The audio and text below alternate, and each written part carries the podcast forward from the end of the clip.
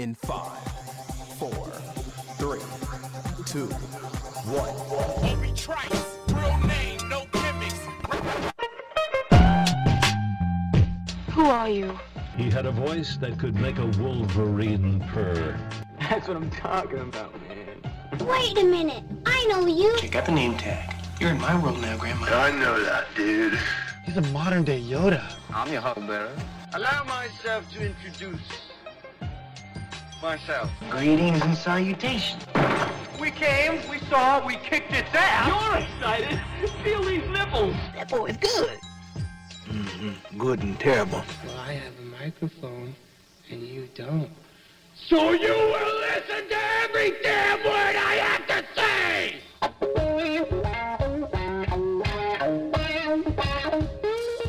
This is the Mike Rutherford Show on the Big X. Sportos motorheads, geek bloods, wastoids, dweebies, they all adore him. They think he's a righteous dude. All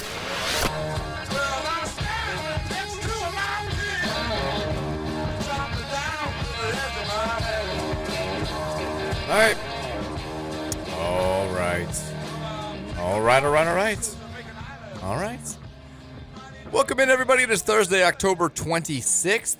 Happy almost uh, Halloween to you. This is the Mike Rutherford Show coming to you from the world famous University of Louisville College of Business Studios.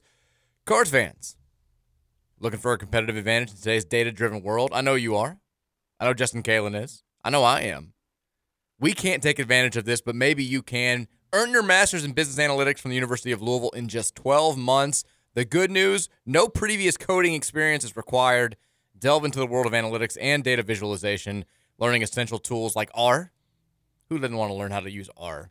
Python, Power BI, machine learning, and more. They now have classes available both online and in person. To get started or learn more, visit business.louisville.edu today. We're on the air today from 306 until 6 here on 1450 AM, 96.1 FM, streaming all over the planet Earth and beyond, potentially. You know it's better as the Big X. Mike Rutherford here. Justin Kalen, aka Scooter Ding, is back in the house. Whoop, whoop. Rounding up a long week for you. Long two weeks. Long two weeks for you. And you you'll, you'll have your, your standard duties tomorrow. Yep. But your duties on this show, they wrap up today. You are just three hours away, my friend, from not having to do another like 6:45 a.m. to 6:45 p.m. shift for hopefully a long time. I, I, I don't mean that because I, I don't want you around here. I love doing the show with you. Yeah, You're no, I great. get it. But hopefully for your sake and your sanity, Yeah. this is the last time we do this for a while. I need.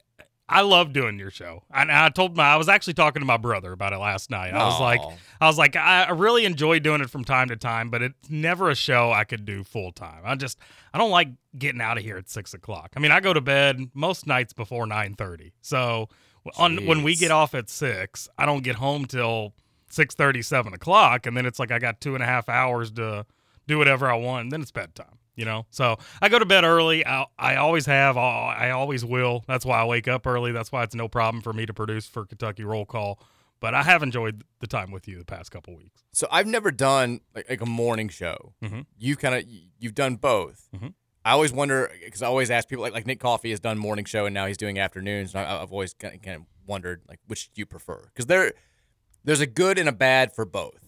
It, it sounds like you would be if, if you were doing the Justin Kalen show and you had your your choice of a three hour block. It sounds like you're going to go seven to ten in the morning as opposed Yeah. to three to six in the afternoon. Absolutely, for the sole reason of you're done and you got your whole day to do whatever you need to do or want to do. I've always like, like I, I've liked afternoons. I still like afternoons. It's really all I've done. I've done afternoons and then like night. I've done spot duty in the mornings before, but like there's definitely something to be said for it because it, sucks getting up early. It sucks kind of having to go to sleep. I feel like if you want to get any sort of rational, reasonable level of sleep, you have to go to bed earlier than I typically go to bed. I've- always been more of a night owl than than a morning person, but there's definitely something to be said for like walking out of here at 10 a.m. being like, oh, I can kind of do what I want to do now. Mhm. And especially now with having kids, like it, it would be nice moving forward to you know, if sometime down the line when they start doing big kid school, like I'm, I'm able to pick up and, and help out with afternoon stuff because you know, the, the- you know you do have to. You're always getting a late start when you're getting out of here at six for certain things that, that they have the start, and, and then you know right when I get home, you've got to get ready for games during the the basketball season that tip off at seven. It's just it feels it, it's it, it's a lot, It- but again, there's a give and a take. Like I would hate having to go to bed before a night game, like a late night game on the West Coast that I'm really into is, is Mhm. going to wrap up, and then you know I, I feel I do feel like in the morning the show is more about there's some preview elements to it, but it's more about reacting to what happened the night before. Whereas the afternoon you've had a ton that's happened between like 9 a.m. and, and when you come in here at 2:50, and Sure. you're you're doing some preview stuff, but it's also a lot of reacting to stuff that's happened day of, and then kind of on the fly. It's it, there's just there's different strengths and weaknesses. Yeah, I think if I were in your shoes and I had a family involved, I think I would rather do the afternoons just because you do you get to see them in the morning and you get to Yeah. like you said pick them up from school. So that that would be a lot of fun. I wouldn't want to miss them going off to school in the morning. Although I'm- I mean, how different is it every day? You know, it's probably the exact same every day. Well, the thing is too, like when they start going to like you know now they're just doing preschool. They they you know, they get there like nine, so it's it's whatever. But school starts so early now. I mean, mm-hmm. it, it did when I was going to school too. Like you know, you had to leave. You know, you're- you're getting up at like six forty five anyway. So I'm probably seeing them waking up like when once they start doing grade school and then go on to high school. Again, I'm, I'm getting way radio may never not even exist in like five years when my kids are, are starting to do big kid school and doing stuff like that. You never want to look too much into the future. I don't I don't want to. Well, see, it comes down to me. What what's the one thing in your life that makes you the happiest? Probably your kids, right? my kids, yeah. Absolutely. So starting your day by seeing them, I just I don't know that you can get you can beat that. No, you can't. Although um, there's some days where I'm like, oh my god. Like, like this morning, this morning John started. I, I I keep the baby monitor with me when I sleep, and because Mary's she like more times than not she ends up she's sleeping with Virginia, and so like I hear the the first cries of like mommy daddy mommy daddy, and I roll over and I see that it's just still pitch black outside, and I was like no, no. And thankfully, he kind of put himself back to sleep and, and made it till 7:45 or so. But yeah, there are yeah. You always say like, you want to spend the morning with the kids. They put a smile on your face, and then it's like I'm half awake. I, like John's half awake in my lap. Virginia's like, I don't want to watch this. I'm like, this is this is. It's not the the feel good family moment that you saw in sitcoms in the 90s growing up in the morning, where everybody was just so. That was my biggest takeaway from watching shows in the 90s. Was like I was like, how is everybody this awake and alert and chipper? like it doesn't That's not my house at all. Even though i'm like Breaking Bad, you know, breakfast is such a huge meal. They're all like having their big conversation. I'm like, this was not my house growing up. We all were in separate rooms. Like my dad's still sleeping. I'm getting my breakfast myself. I don't want anybody to talk to me because I'm 17 and just pissed off at the world because it's 6:45 and I'm awake. Like that was uh, you know, that's how real families operate in the morning. But anyway, uh, happy to have you along with us on a Thursday edition of the show. We want to hear from you today on the Thorntons Text line. Hit us up at 502 414 1450. We've got plenty to get to. Uh, not a whole lot of like new storylines out there when it comes to Louisville Duke, but we are creeping closer and closer. So there's, you know, I I think more predictions being made, more previews that are out there, a couple of stats flying around that caught my eye that we'll talk about. We also had U of L basketball media day today. Kenny Payne spoke with the local press after doing ACC media day in Charlotte yesterday. Um, I, I have not seen all of his comments from this afternoon. I saw a few. We can react to that. Hopefully, we'll have some audio that we can play for you. Um, I, I think that we should be finding out. My understanding is that the the ACC hoops poll from the media uh, day is going to come out at some point today. If it's not already out right now, I think it'll be out at some point during the show. I would expect Louisville to be in the you know, the, the bottom three of the conference when that comes out. Don't just brace yourself. Don't be shocked when that happens. They'll be like 13th, 14th. My God, what's going on here? I'm going to be flipping out about this all day. Uh, we'll get to that. We've got Thursday night football back tonight that we can talk about. Uh, it- again, the college games are whatever, but the NFL game will be. Who's the game tonight? Uh, I mean, it's it's a game. It's there's an NFL team playing. I don't remember who it is. Hmm. Me neither. I can look it up real quick. No, it's all right. I We can prob- get to it when we get to it. I probably should have prefaced. I'm not. I'm not in a hurry. Well, thanks, Scoots. We're, I mean, we're here for three hours. Um, who is it tonight? I I know it's one play. It's the Bucs and somebody. The Bucs and the Bills. Oh, that's right. Yeah, That's not a bad game. I mean, not a great game, but not a great game. Not a great game. Bills are nine and a half point favorites. We'll talk about that as as we get deeper into the show. Scoots, though, uh, how are you? How was your Wednesday night? Again, long day for you. You said you're, going to sleep early. How, what were you you and Gil up to Wednesday night? So Gil actually worked late. Um, so I got home, played a game of MLB The Show. I'm officially in the World Series with the Reds. With the so Red- nice. No, no big deal. Just got to take down the pesky Angels. We finally did it. which might be tough. I'll I'll try to bring it home for the boys. Um, but then I turned on Celtics, watched. I, I watched that game from start to finish. So Oh, boy. took in a lot of basketball last night. Saw the Kristaps Porzingis show.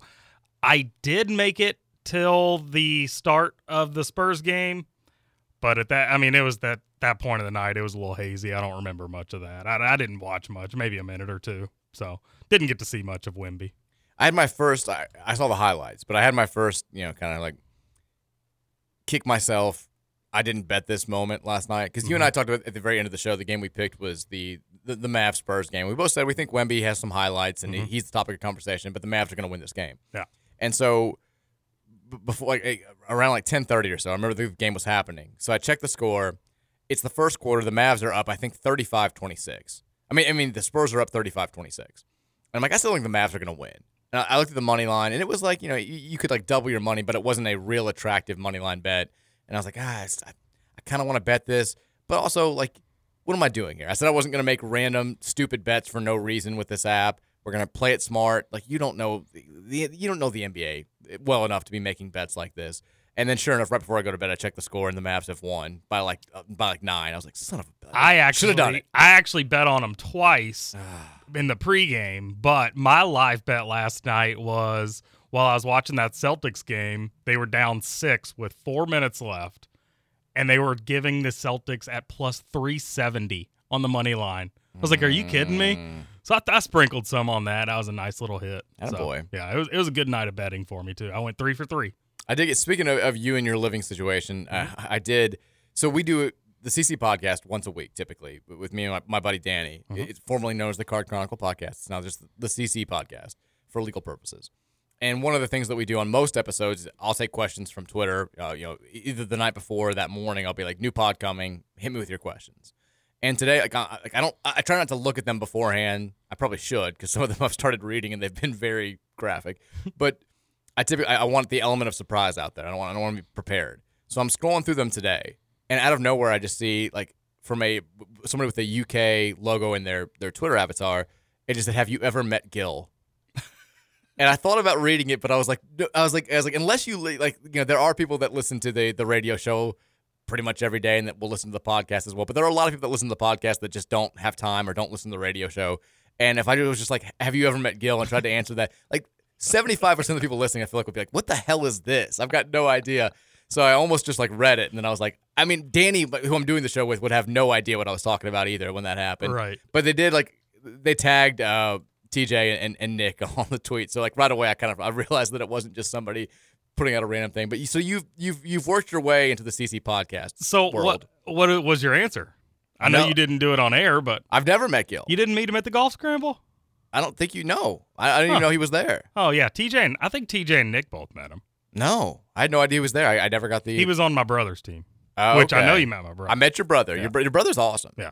He came over and talked to me for a while after the scramble, and you know he was like, "I don't know how he became an Indiana fan." That was honestly probably the highlight of his year. He was very excited. Yeah. He was. He'd awesome. been wanting to meet you for a long time. He was cool. Uh, I mean, he's he's definitely a lot cooler than you are, which is saying something. That's, I mean, that's not hard to do. that's, that's he he was great. Dollar in the jar. Yeah, it's fine. But uh, yeah, it was. I, I enjoyed seeing that this morning. We had we had a pretty laid back Thursday night. We're getting ready, getting fired up. It, this is the last day for my my son to be one years old. He's turning two tomorrow, which is crazy to think that it's already been two years. I mean, yeah. Sometimes I sometimes I feel like I've been doing the show here for like 15 years, and other times like I, I feel like I just got started because it, it, it's a weird timeline where because you know we got laid off from iHeart right before COVID happened, and I think COVID just kind of messes with your mind like during the Oh, lo- yeah. those lockdown months. Like you don't, you know, it's, For every- sure. everything just gets kind of screwy. You know, you're, you're like I don't remember exactly when that was and and all this stuff, and so I was on the sidelines for I wasn't doing radio for all of 2020, and then came back here in 2021, and, and in a weird way, like that year and a half felt like a lot longer than the two plus years that we've been doing the show. So when I think about the fact that like I was thinking about last night, John was being born when I was doing the show here, which again like feels like it was a lot. I I don't know. It just feels like those two things were happening at opposite. Like I started doing this after John was born, but no, it was Uh, I, I remember taking time off. I remember talking to Trevor about it, and I mean I think because he was born on a um like like right before the weekend. I think I only ended up missing like three days of radio. It was very a very quick turn. I mean, I've got friends now. They're having kids, and they're like I got six week paternity leave. I'm like, oh my god. That's I'm like, awesome. I'm like, I think I took two days off the first time for Virginia for radio, and like three days off the second time. And the first time they were like, "Can you be back on Monday?" I was like, "Jesus, okay." like, you know, we think I was like, uh, depends on how long it takes this, this kid to be born. But uh, yeah, it was uh, like I mean, if you can get six weeks paid leave, that's that's fantastic. Well, well done. Props to you. But yeah, we're excited for John's birthday tomorrow. We're not doing. We had the big party last weekend. Uh, we got some. We, we have a big toy for him, a big present for him that he's going to be excited about. A big train table. He's big into trains, big into trucks. Oh, you just ruined it. He's in the car listening. I was gonna say if if, Ma, if if Mary's driving around with him right now, he's like, "What? I got what coming?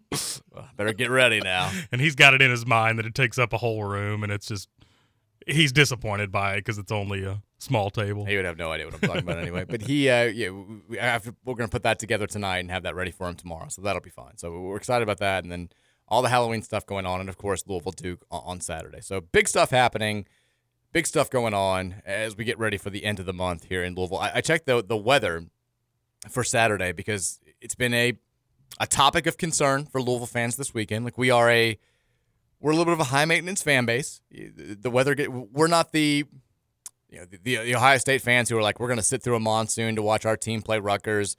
We want we want to go support the Cards but we also want the conditions to be nice. We want the seat backs. We want the the, you know, the sun facing the other side. We, we, want you to come to us with your beer and food. Like we we, you know, we want it all. That, that's who we are. It's what we do. We're not going to apologize for it. But a little bit of rain on Saturday does have me concerned. It looks like it's going to be mostly in the morning and then again in the night, which is perfect for the 3:30 kickoff. Mm-hmm. I think the game should be relatively unaffected by this, but I do think you're. I mean, I mean, let's just call call it for what it is there's a segment of the fan base that will get up, and if it's pouring at like 11 a.m., they're going to be like, eh, I had tickets, but I might not make it out, or I'm not going to tailgate through this. Uh, maybe they check the radar and they're like, hey, the game's going to be fine. We'll get there at 2:30. Who knows? But I do think that this will, if it looks ugly on Saturday morning, you'll have a little bit of a more sparse crowd than you would have otherwise. I don't think it's going to make a gigantic difference, but there will be a group of people that are like, yeah, I'm just not going to put up with that. We've got kids. I don't want to be out in the rain. Uh, it's going to happen. But it sounds like the weather should, and obviously everything is subject to change, should hold off for the actual game, which is good news for Louisville. I think a team that has a better passing attack than Duke's, and, and which is going to want to throw the ball more than Duke will. And also, we have a turf uh, field that's not like total crap, like the one in, in Pittsburgh that's real grass and is getting people injured. So by the way, that's not just a Louisville fan base thing. That that happens. You're, you're right. I mean, I, I think that we're also everybody's so micro focused that we look at. I mean, if you follow, and every now and then I'll do this to make sure that I'm that, that we're not crazy as a fan base. Like like I'll I'll go after a game or whatever, and I'll just look at a bunch of tweets from a specific fan base, and we're all kind of the same level of crazy. Mm-hmm. Like we all look at it as well. We're the ones that you know, Louisville fans, classic late arrivals, and you know, like to leave early. I'm like, that's kind of every fan base. The, Nick Saban went on a rant a few years ago about how Alabama fans don't stay for a full four quarters when, when they're beating South Florida, you know, 56 to seven. He was pissed off that in the late third quarter the stands were like three quarters full. It's it, it's everybody to a degree, and the outliers are like five or six fan bases that everybody just think their fans should should be just like. You know, New Mexico State fans are like, why can't we be like Clemson fans and show up to, you know, have the stadium full and everybody and it's just the reality is it's it's not going to happen, especially in this day and age. Like it, well, it's just because time's so precious. And if if we can save just a little bit of time by not watching the end of a 56 to 7 blowout or whatever, then we're going to do it.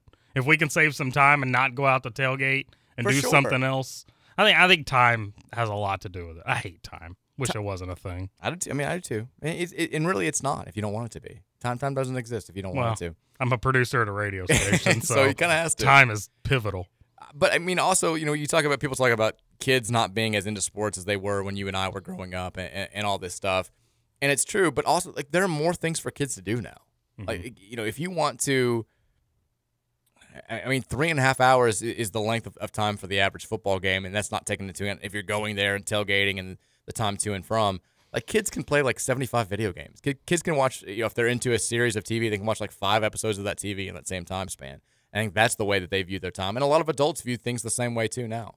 So it's just uh, it's it's different. You're, you're right. Wouldn't it be nice to have that kid lifestyle?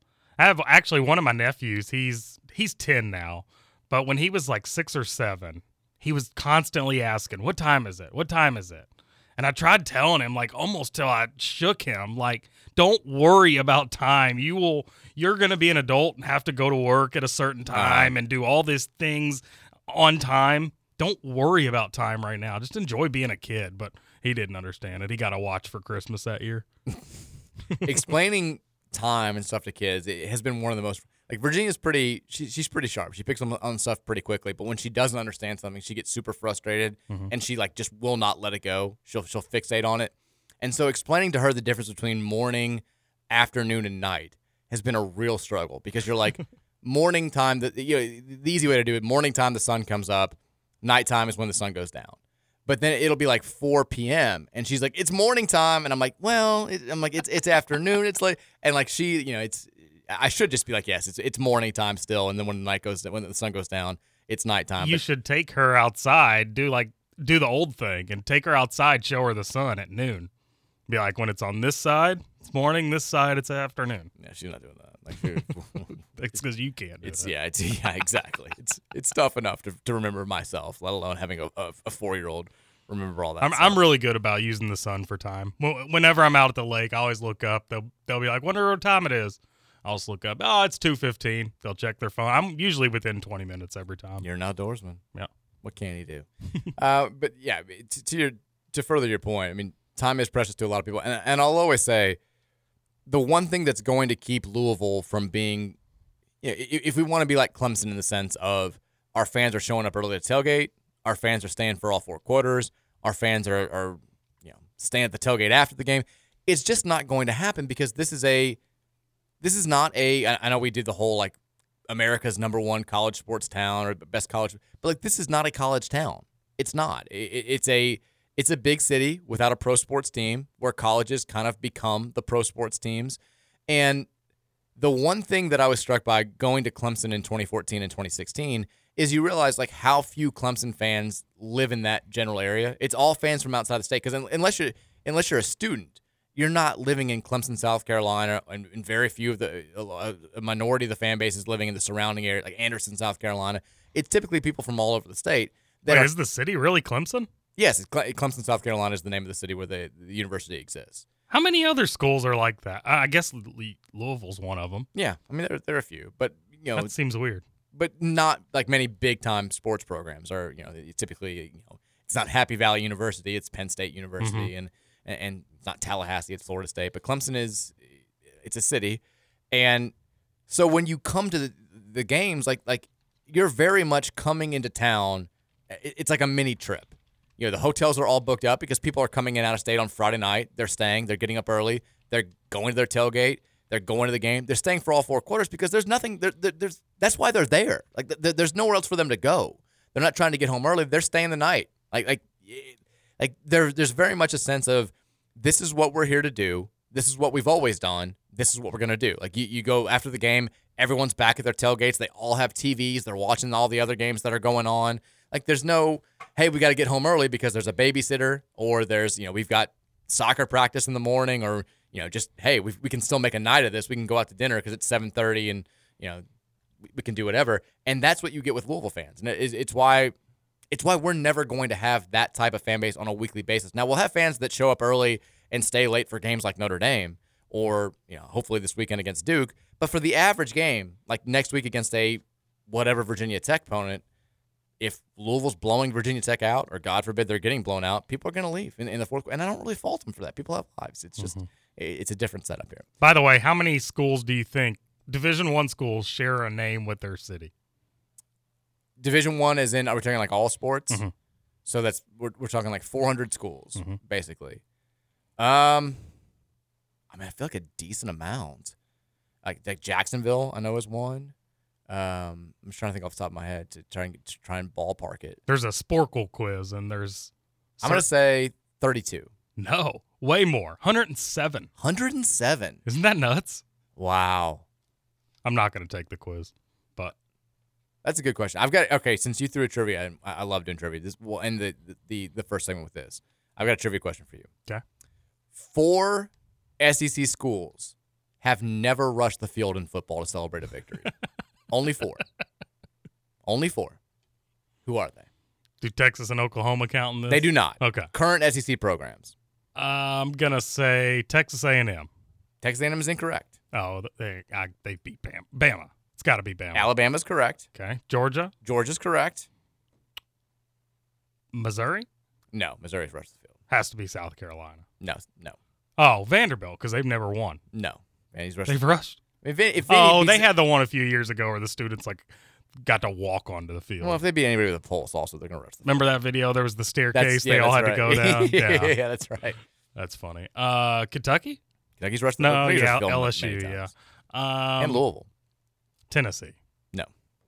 Now we're just running out of schools to. LSU. No. The correct answer: Alabama, Georgia, Florida, and the fourth one's a surprise. Mississippi State has never rushed the field. Florida? Florida's never, never rushed, rushed? Florida's never rushed the field. Proud fan base down there in Gainesville. Yeah, I could just see them rushing the field after a cocktail party, though. You know, Well, the, that's not in the, the world's largest outdoor cocktail party. Isn't in uh, in Florida. It's in Jacksonville. so that's a trick question. No. I mean, but they don't rush the field because they share that game with Georgia fans. So Mm, it's like 50-50. They have the, the they divide it. They do it like the Red River Shootout. They divide the stadium in half. So I that- would expect their side to rush the field though if they won. Yeah, they, Maybe not. they haven't. Hadn't happened. Interesting. So there you go. Mississippi State, though, surprise. I mean, you, you would think, you know, not the they can't do the whole thing where it's like we've won this many national championships. We don't rush our field, kind of like Louisville, Kentucky, and do we we do that with basketball. So I mean, maybe they just haven't won a game that big at home. Mississippi State's the cowbell one, right? Mississippi State's the cowbell Okay. one. Stark Vegas. Everybody's got. A I always Vegas. get them confused. Well, anyways, we'll take a break. When we come back, we'll talk a little bit about U of L basketball media day, some things that were said out there, what's floating around, all the scuttle. It's coming your way here on a Thursday edition of the Mike Rutherford Show on 1450 and 96.1, The Big X. Country club. Country music is what I love. I drive an oh old Ford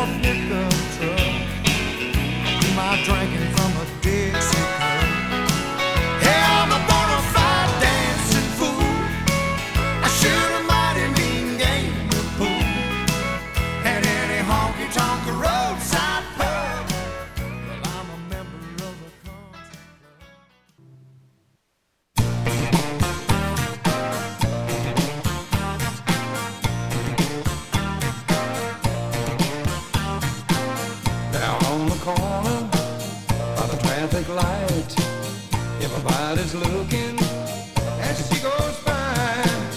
They turn their heads and they watch her till she's gone. Lord have mercy, baby's got her blue jeans on. Uh, we're off to a solid start. Scooch Country Thursday. Up by the bus stop. Sign of approval. I give the nod of approval for the first two songs. Oh, it's only uphill from here. Okay, well, you're awfully cocky about this. No, it's uh, all uphill from here. Awfully cocky. I'm, I'm fine with that. I'm, I'm, I'm good with that. I was going to play the, some of the Kenny Payne audio from today's meeting with the media at U of L Media Day, but it's a little too long. We have the hard out at 59 now, so we may play that second hour so we can react to that. Uh, real quickly, some of the things that I, I noticed yesterday, getting home and watching some of the U of L basketball portions of ACC Media Day in Charlotte.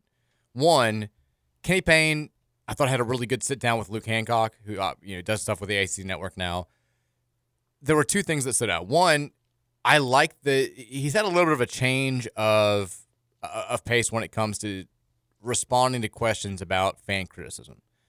At the end of last year, and then even in that first press conference that he did this offseason, this summer, there was a whole lot of, you know, people are jumping off the bandwagon. I'm watching, like I'm, we're taking note of you. You know, it's kind of uh, alluding to the fact that you, know, you can't be pissed off if the team went four and 28 last season, which I think is is silly. You're Louisville. You go four and 28 regardless of the circumstances. You're going to have a segment of the fan base. You're probably going to have a majority of the fan base that is a little bit upset about that. And now it- it seems like he's done a little bit of a 180 here. He's talking about how he loves the fans' passion. You know, they expect to be criticized. They expect to be held to a higher standard. They expect to get pushed to win. That's what playing for Louisville is great. Uh, all that good stuff. And, and I think that's the even if you don't believe it, I'm not advocating lying here. We're a very honest radio show, but it's the right chord to strike. Always side with, you know, the customer's always right in business. The fans always right in I sports. hate customers always right. Which it's it's not like It's I, I- bogus. It's one of those like defense wins championships type deals. Like, eh, you know, there's it, it's more nuanced than that. The customer's not always right. If the customer is is is shouting racial stuff at you, then the customer's not right. Guess what? You kick the customer out. That's there are exceptions to the rule, but for the most part, if the if a gigantic segment of the fan base feels a certain way, it's best to you don't even have to agree with them, but it's best to come at them with a place of under from a place of understanding. And I think Kenny Payne is striking that chord now more than he was towards the end of last season at the beginning of the summer. I think that's it's the right way to go into year two. Two, he was talking in, the same answer. He almost pulled a John Calipari that started the great Stoops Calipari feud of 2022, where he said, "This is a basketball state." He's, he's like, "The football's great too, but this is a basketball state," which is that's much much better. Like you, I think you get a little bit of a pass with that than if you're saying basketball school because he almost did the exact same thing where. last year, you know, Mark Stoops has the football program rolling. Everybody's very high on Mark Stoops. He's more popular than John Calipari at this point in time. You know, Cal's he's coming off the the St. Peter's loss, and people aren't that excited about last year's team. And Calipari's like, we're a basketball school, and then eh, Stoops and everybody else gets furious about it. Payne's in, in a, a similar situation. He's probably in a more lopsided situation where you have a top 20 U of L football team that's six and seven under a first year head coach. Louisville, meanwhile, is coming off a four win season. They're they're not projected to be very good this year by most national people. And you, you don't want to use the basketball school saying right now. In both cases, the guys are right. Like, like Louisville still very much is a basketball school, regardless of the relative strength of the football program compared to basketball in this snapshot of a moment. And last year, John Calipari was right too. Like, Kentucky is a basketball school. It is but it wasn't the right time to say that. No. You, you, can't. You know, timing is everything, and the timing was poor. So when Kenny Payne said that, I, I, was like, "Ooh!" I was like, "He handled it well. He's right. Like nobody's going to argue that Kentucky is not a basketball state. Like that's the right way to phrase it." And, and he was trying to talk about the the passion of the fans and how you know basketball kind of comes first around here, which is a rarity when you look at the rest of the country. And he he did the right thing. He learned from the mistakes of, of others from last year, which I thought was a, a, a nice way to handle it. The Thornton's text line is 502 414 1450. We'll take a couple of texts here, react to stuff that went on at the very, very beginning of the show. Texter says, uh, I have no idea what this is in reference to, but I, I do love it. Uh, this may have come up on Spear show or, or Dennison show, but he said, why, or okay, maybe KRC, why should I feel bad about wanting to do the hair plug surgery? Girls get fake boobs, Botox, and wrinkles removed, but I just want my hair back on my head where it was, damn it. I don't have no idea where that where that's I, coming from. I don't know where that's coming from either. Their most recent text was from 13 days ago, and it's very long, but it ends with the line "Get the hell out of here, Scoots!" with hell in all caps. so, and it's from 6:48 p.m. So they're clearly a podcast listener. Were you guys talking about hair plug surgery on on uh, KRC at all? No, no, we weren't. I don't. I, yeah, I don't. I don't. I don't know where that comes from. I have no idea. As a bald man myself, or almost bald man myself, um, there was a time where, when I was working for uh, 939 The Ville, like Drew, you, you know, they, they they do all this. There's a lot of advertisers will come in and you'll you'll have some trade. You know, roofing company will do your roof for you. Like like it's just classic radio stuff. And I guess a they have a hair transplant company that does ads. And he kind of came to me and he, you could tell he was like, how do I phrase this? And he's like, he's like, don't take this the wrong way. He's like, but have you ever considered, I was like, you can just say it. I was, I was like, I, I'm well aware of the situation up there. I'm well aware that I'm losing my hair, but I'd never, I mean, the hair transplant surgery sounds painful from everything that I've heard. It's not like you, like basically they rip the hairs, like, like they like cut your scalp basically. Mm.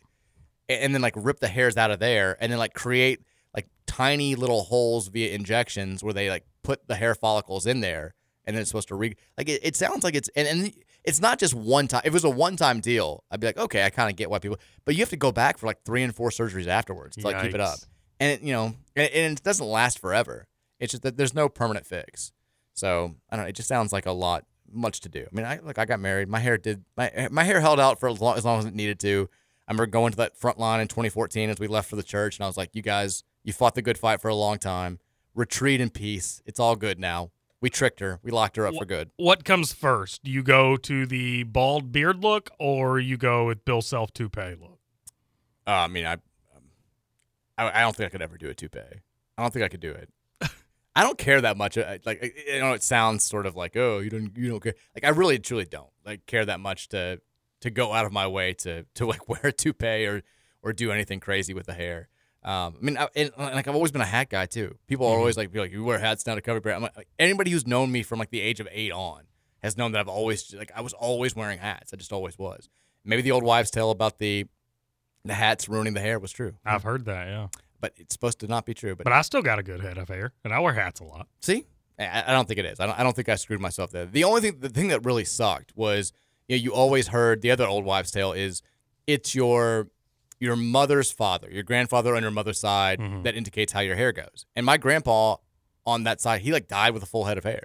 And so I grew up. I've got half brothers who we have the same same dads but different moms, and they went bald very early. So when they're like going bald at like 27 and I'm 14, I'm like, you losers. I'm, I'm like, I'm gonna have this full head of hair my entire life. And then when it started happening at 20, I was like, what the hell? Like, like this was this was not 20? Oh, it was early. I, I started doing the, the the pattern started happening where I got a haircut once and I was like, he didn't cut the, the like the front of my hair is like not in line. I was like, oh, I was like, oh, it's because it's it's going back a little bit. it was a it was a sobering moment for me. And then when you start like when that starts happening, you start noticing other people's hairlines. It's a tough moment for all of us, but trick a good looking, successful woman into marrying you, and then you you feel okay about it. you don't have to worry about it. Uh, Texture says, I, "Okay, I, I enjoy when people are now. I, I enjoy that people are now submitting their own "Am I the a-hole" stories. This is good. We had one yesterday. I thought it was a good one. Uh, we have another one today, apparently. Texture says, I have a real life crazy "Am I the a-hole" that just happened to me last night. At 9:30, a drunk driver drove his truck into the front of my house. What? What a start! This guy was so drunk that he passed out in the trunk. I mean, I, I feel. I mean, can we just cut to the end and say this guy's the a-hole? I don't know if that's the question. the guy was so drunk that he passed out in the truck until the cops showed up about 10 minutes later, but he had no visible injuries. They found information inside the truck and called the guy's wife. When she showed up, the cops were asking her questions. She didn't want to provide any information and kept asking what hospital her husband was taken to. I was standing back there saying to myself, bleep this guy. I'm worried about the damage to my house and the headache this is going to cause me. So, am I the a hole in the moment for only caring about my own side of the situation? Absolutely not. I mean, I would care that the, like, I, I don't want the guy to die. Like, I, I would be worried. Like, I understand the wife spot. Like, even if, like, if my wife, God forbid, did the same thing, which she she never would, but if she like got really drunk and drove into somebody's house, and like, I would be more concerned about where she was going than I was your house. As long as like you're okay too, as long as nobody in your house is physically upset, like I'm, she's my concern. But I also get the other side too, where you're like, bleep this guy. Like, I, I, I feel like my bleep this guy reaction wouldn't come out until I knew that he was okay and that everything was fine.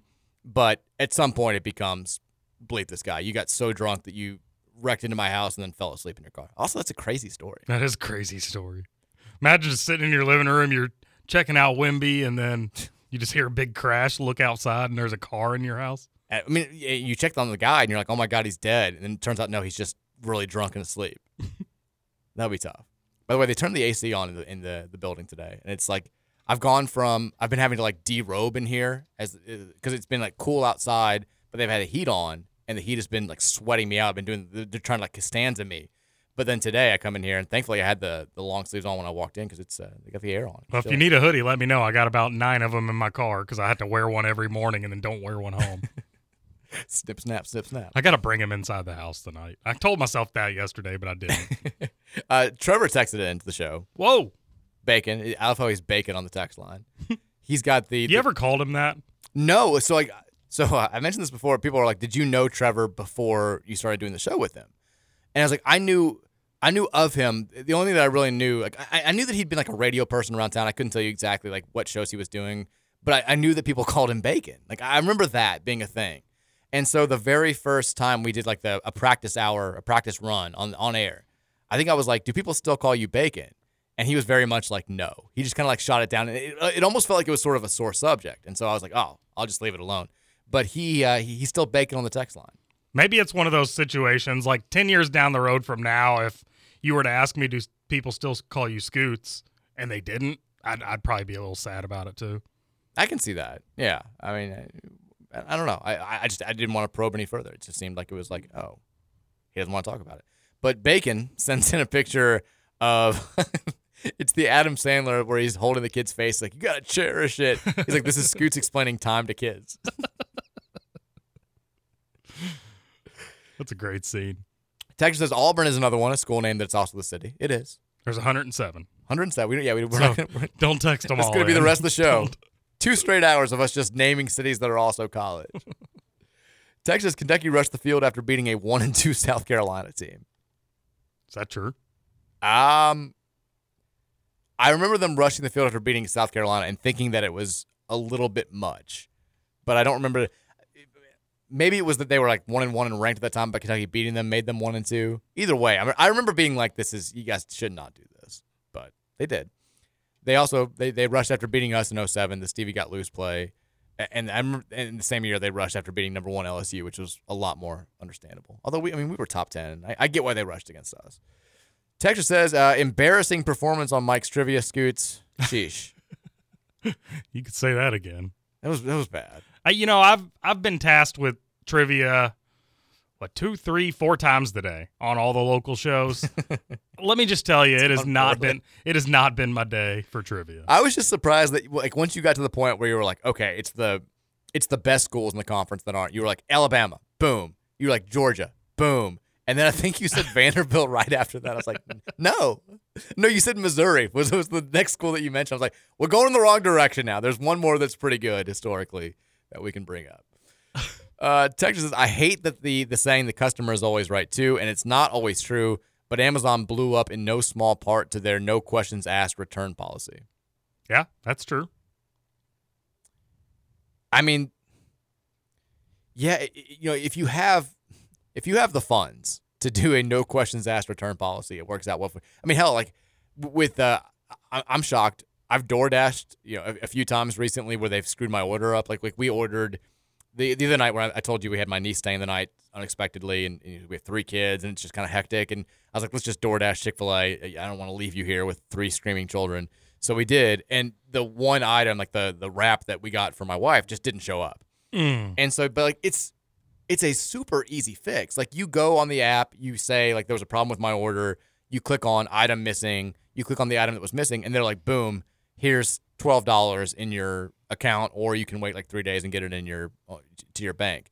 And I'm kind of like, people could easily exploit this. Like, you could be like every other DoorDash order, you could be like, there was an item missing because they are. It, it's like instantaneous. I click the button, they're like, we reviewed it, you're good.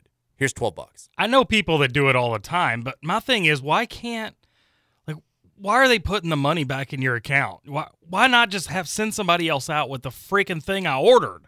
That isn't the, the annoying part too. Like, where Like, I'm now like, you're- I'd rather have the food. Now Mary didn't have food. What did she eat? Peanut butter and jelly while you all Yeah. gorged on Chick Fil A. It was a thing where I was like, "Do you want me to? I can reorder one." I was like, "Maybe I'll get like a milkshake and we can." Uh, Cause I I always feel weird ordering like one thing for a delivery service. It just seems so such a waste.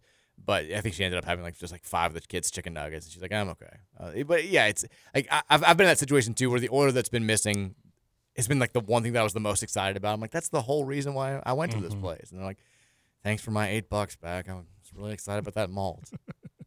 Screw, uh, or uh, Trevor also says UK rushed the field in games they didn't win. Also, that's that's true. We just passed the, uh, I guess the 21 year anniversary last month of, of the the famous LSU field storming that took place in a loss, which was one of the greatest days of my life. Why'd they rush? They you- think they won? Are you not familiar with the Bluegrass Miracle? That, no, I mean I'm familiar with the 2007 No. when they beat LSU. I don't know about the other one. 2002, UK was about to beat LSU. LSU throws a Hail Mary on, on the last play from like their own 30 yard line. The fans storm the field as the ball's in the air. They're like taking down the goalposts. It bounces off a bunch of hands. Devery Henderson catches it and runs in for a game winning touchdown. And like the fans that have rushed the field don't realize it. So LSU celebrating, UK fans are on the goalpost, like trying to take it down. And then it takes like a minute for everybody to realize that they've actually lost the game. It's one of the the the, the if you don't like Kentucky, it is the best Schadenfreude video of all time. If you watch, just because it's so it's incredible. And, and, like, I'll never forget. We were in it was my senior year of high school, and, and we did this thing where seniors would always go and camp out in wherever the Kentucky Horse Park for the cross country meet. Uh, They have the state meet there, and like we didn't even go like watch the state meet. We basically just went there to like get drunk and, and sleep in tents and hang out with kids from other schools that, that night. It was great. And so a bunch of my friends who were UK fans just stayed there and went to the game. We went home. I remember we went to uh, our, a couple of our friends played in the state field hockey championship game. We went there and we were hanging out with them.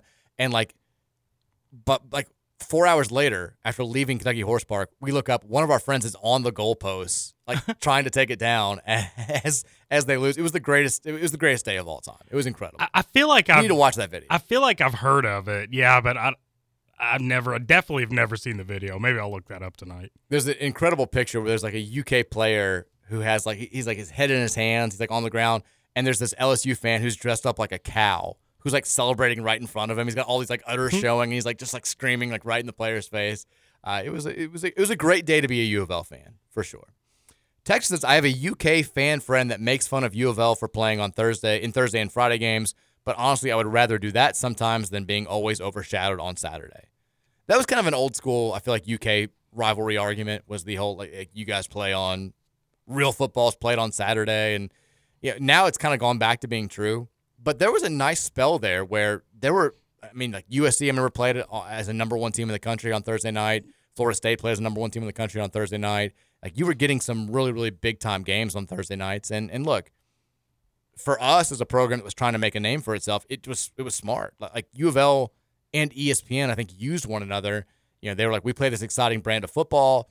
If you've got, you're not going to be able to get LSU versus Alabama on a Thursday night or Friday night or Wednesday night. You want to put a product out there that people are going to watch, and people wanted to watch Louisville. Those teams in, in, in the mid 2000s that were just airing it out and scoring 50 points a game, and so like you know, it was it was people watching us who wouldn't have watched us if the competition on Saturday was Michigan versus whoever or you know, the SEC game of the week.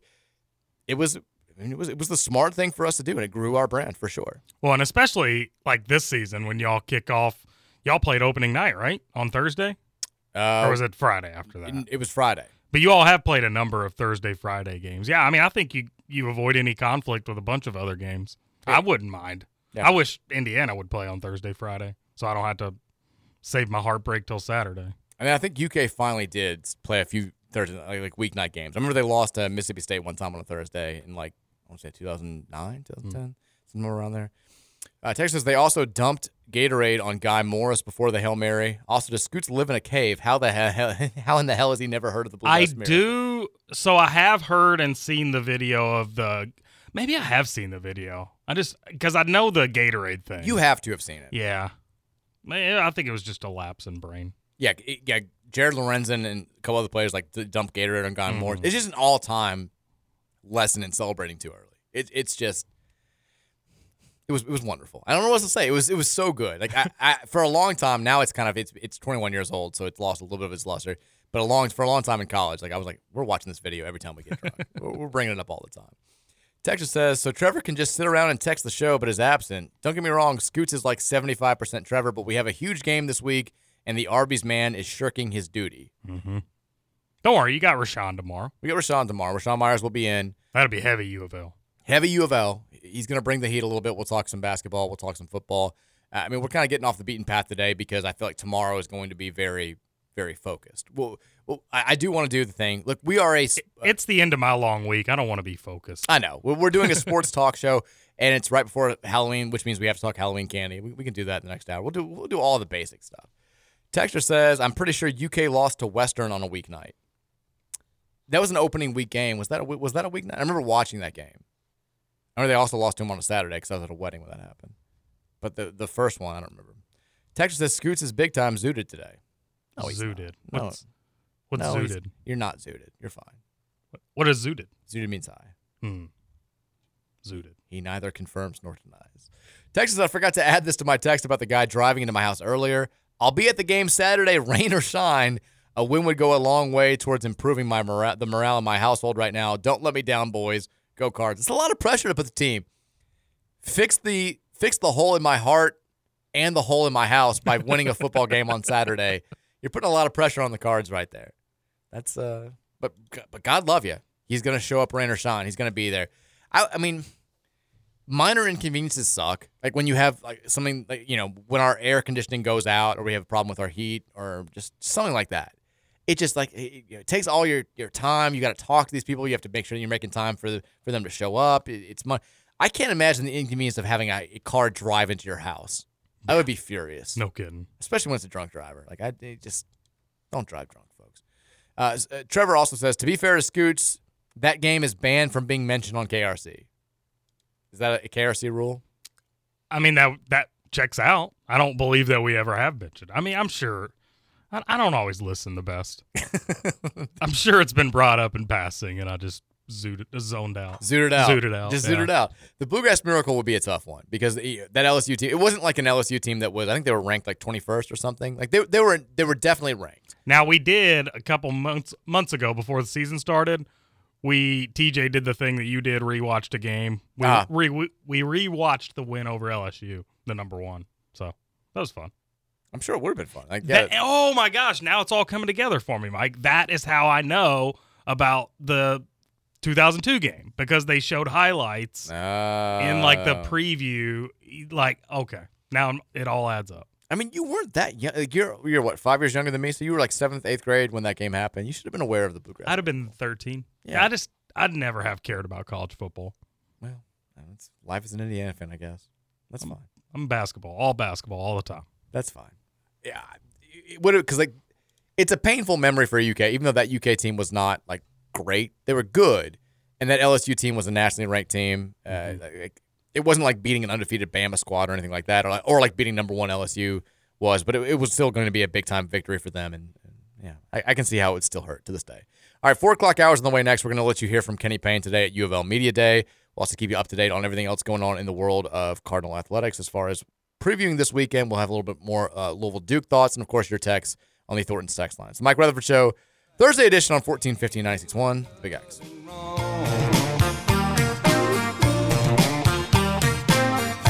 Lord have mercy, baby's got her blue jeans on.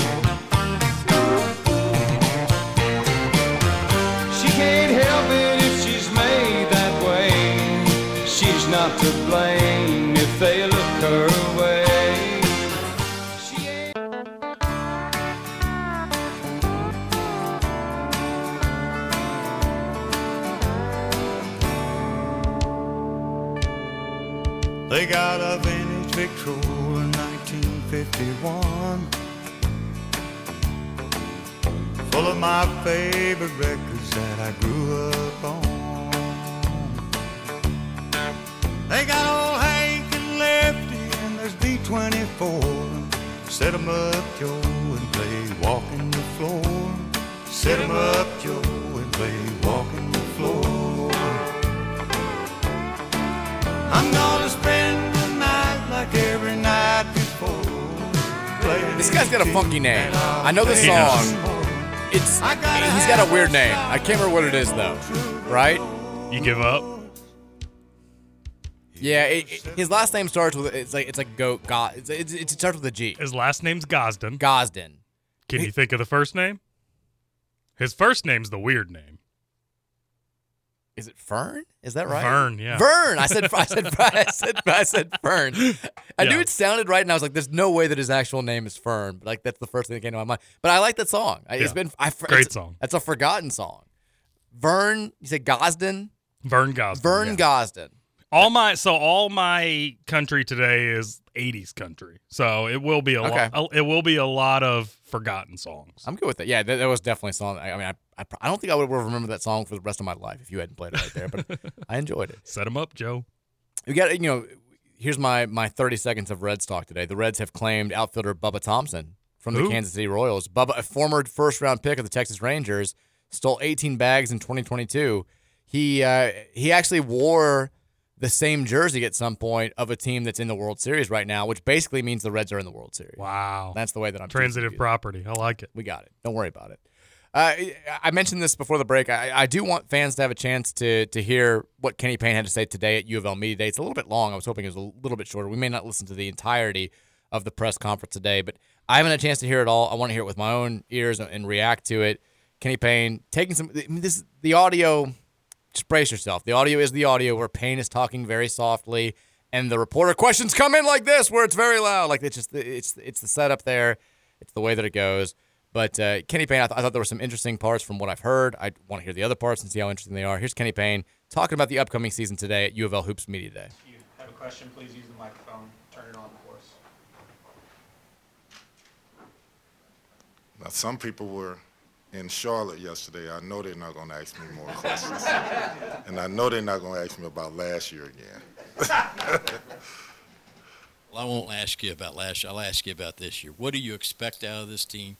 And what kind of a team? Do you have any idea? I mean, it's early.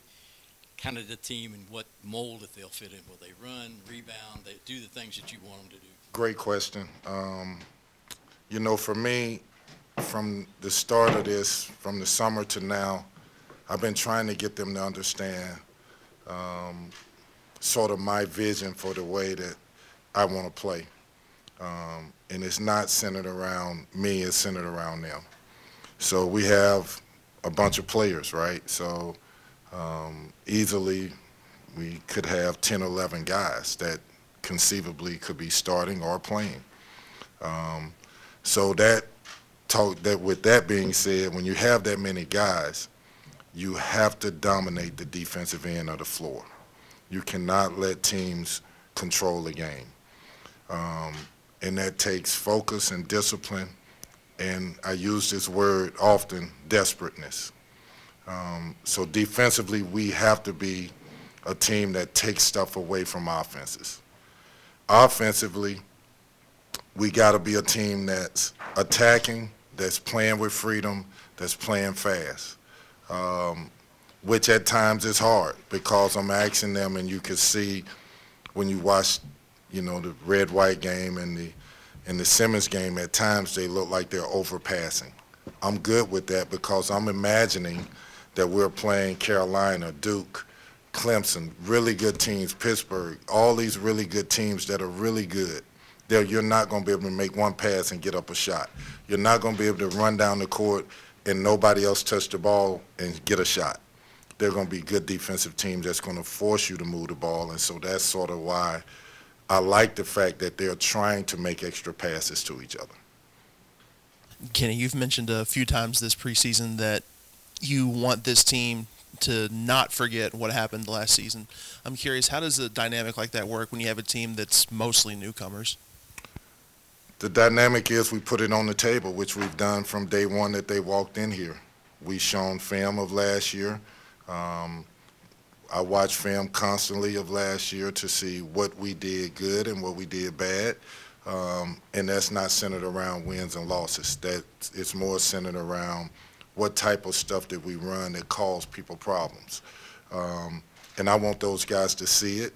I want them to understand that um, this fan base is going to be with you when you're winning. They're going to be with you. So don't look at some of the negative stuff and think that they automatically assume that we're not any good. Understand, just like football, when this is good, they're going to come and support you. That's what the history of this program has been. Um, and so getting them to understand some of this is just the what happened over the course of the last few years. There's a frustration. Now it's time for us, this group, to fix it. And it's the first step. A lot of the things when I walked in the door, we inherited. Some of those guys that we inherited are gone. The mentality is gone. Um, now we're just starting a new culture. Kenny, you've mentioned so much about the defensive side of the ball. Young kids, they really kind of want to focus on offense. How has this group bought into defense early on? Uh, you see it in spurts. Um, you see that we can pick up full court in spurts. You see it. We haven't got consistent at it, and I don't want us to be consistent at it right now. We're learning about each other. We're learning the importance of of playing defense. We're, and as we watch games, um, and as we play games and watch the film of it, we'll understand why we're doing what we're doing. Um, you know, keeping the ball in front. There was lessons in that from the Simmons game. So I'm working on this drill for three or four days about keeping the ball in front called a retreat drill. Well, Ty-Laur is constantly trying to get a steal like he's in high school. He doesn't know yet. He's going to learn the discipline of having active hands and keeping the ball in front and retreating with his hip square. Once we learn that and get it and it becomes second nature, we're going to be a really good defensive team because we have length, we have shot blocking, and we can play all over the perimeter. Kenny, when you look at, at last season, and not even necessarily what happened on the court, but but off the court for you, you've been in the game a long time, but being a head coach is different. The responsibilities are different. The day to day is different. How are you different going into year two? Then what did you kind of what did you learn from that experience last year? Um, I learned that the people that are with you are going to be with you. The people that aren't, don't worry about them. Um, my job, the main thing I take away from it is um, I had an obligation to the young people, whether I recruited them or brought them in or not, to love them, to be good to them, to not take my frustrations out on them, um, and I didn't. I treated every kid with respect. Um, I disciplined them. Um, I wasn't happy at all times with them. So I take that away knowing that I did right by them, which helps me sleep at night because that's somebody's child. And if any of us in this room have ever been mothers or fathers, I hope that we would understand that what it feels like for your child to be hurting, for your child to not have success, your child to have doubt, your child to not believe in something. Well, my job is to make sure that I inspire your child. I do right by your child. Doesn't mean we win or lose games, but it means I discipline you to do right. And that's what I feel good about. Coach, I have a question for you. Following up from last year, and you said there was so many, there were so many people who, players who left, and you brought in a lot of new ones. How do you get them to all integrate now, work together? Do you see bonds forming be- between certain players? How do you get them to work together and depend on each other? I think the great thing about the group that we brought in, it was talked about in the recruiting process. Um, it's not a choice on how you're going to carry yourself, how you're going to feel about your teammates. It's not.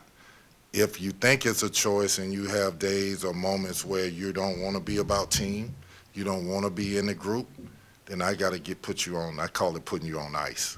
So you're in the refrigerator, you're on ice and the other guys will keep growing. Um, you know, I believe in that. I can't let one player, two players, no matter how good they are, I can't let them bring down the group. They could be starters. It could be my best player. It could be my worst player. I don't care. I know that I can't let the group suffer. And so I, I try to do a good job of, of being honest with them. And I think that's how – um, just being honest and real, I think they earn respect for you for doing that. As you look at your team offensively, uh, what do you think the strength will be uh, on the block, beating people off the dribble, shooting the ball from the perimeter? What what are you most encouraged by, and what concerns you? Um, it's hard to say because in the drills and in the practices, we shoot the ball really well. Um, we shoot the three well, but I also have wings and guards that can post up to go along with a seven foot one kid um, and Brandon, who, you know, when he's right, he's a force in the paint. Um, so we look like we're versatile and that we can score everywhere, um, but I got to see it against elite competition. And until we play elite competition, or good competition, then we'll we'll find out then. Can you, we talk a lot about the group you brought in, but to get to the point where you had that group together, how difficult was it the ups and the downs of the off season because you were in on other guys? Other guys may have wanted to come that you didn't feel like fit the thing. How difficult for you was it to put this group together? Great question. It was it was hard um, to put this group together coming off what we came off of, um, I don't think it gets talked about a lot uh, for whatever reason. Doesn't matter why it doesn't get talked about.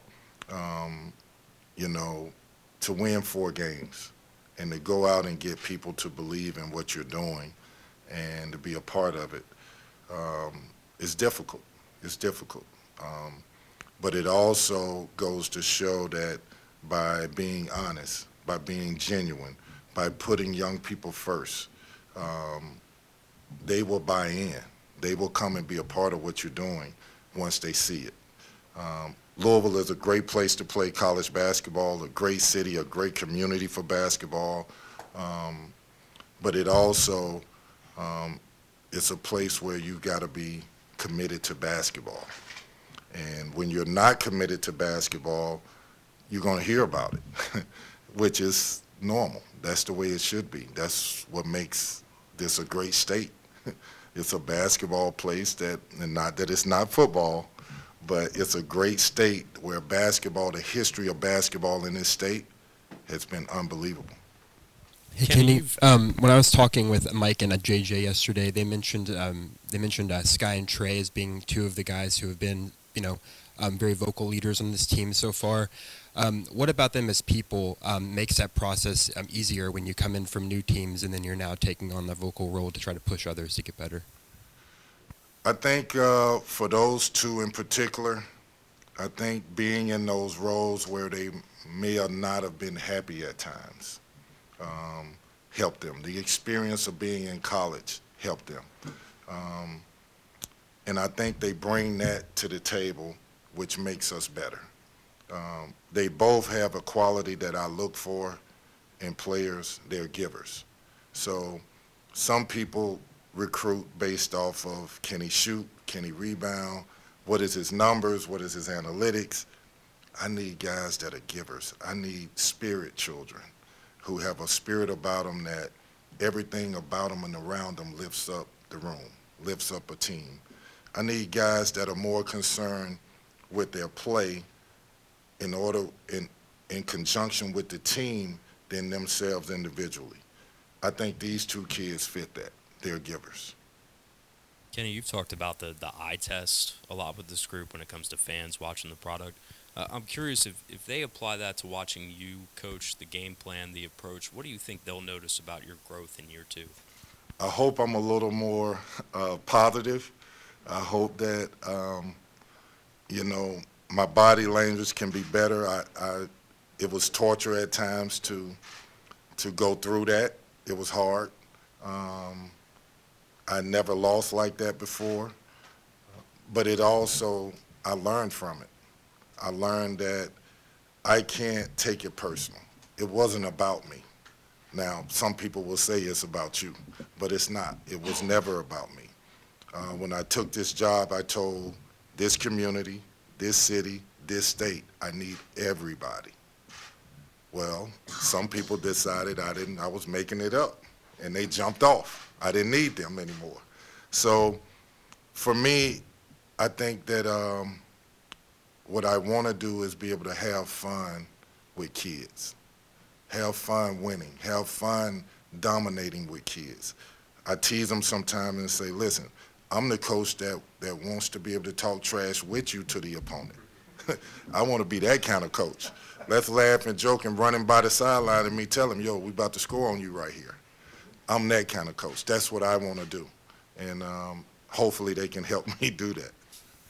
Kenny, uh, going back to the uh, versatility bit, how much do you think this team has improved in that department compared to last year's team on either end of the court? I, I just think that, you know, we have a different group. We have a different chemistry. We have a different basketball team. Um, we have guys that are in the gym. Uh, we have guys that I purposely make things hard so that I can see personalities, I can see character, and then I can see lack of character. Um, when I make things hard, I see them huddling up, saying, "Okay, let's let's huddle up. He's gonna run us again now. Like, please, guys, let's make sure we focus. Let's make sure we have great energy." That's a sign for me. Uh, at times in the past, it's been more splintered. You hear arguments those days are gone. Nobody's really arguing like that. Um, so that gives me hope that we are coming together, we're learning about each other, and when things get hard, they, they gravitate to each other.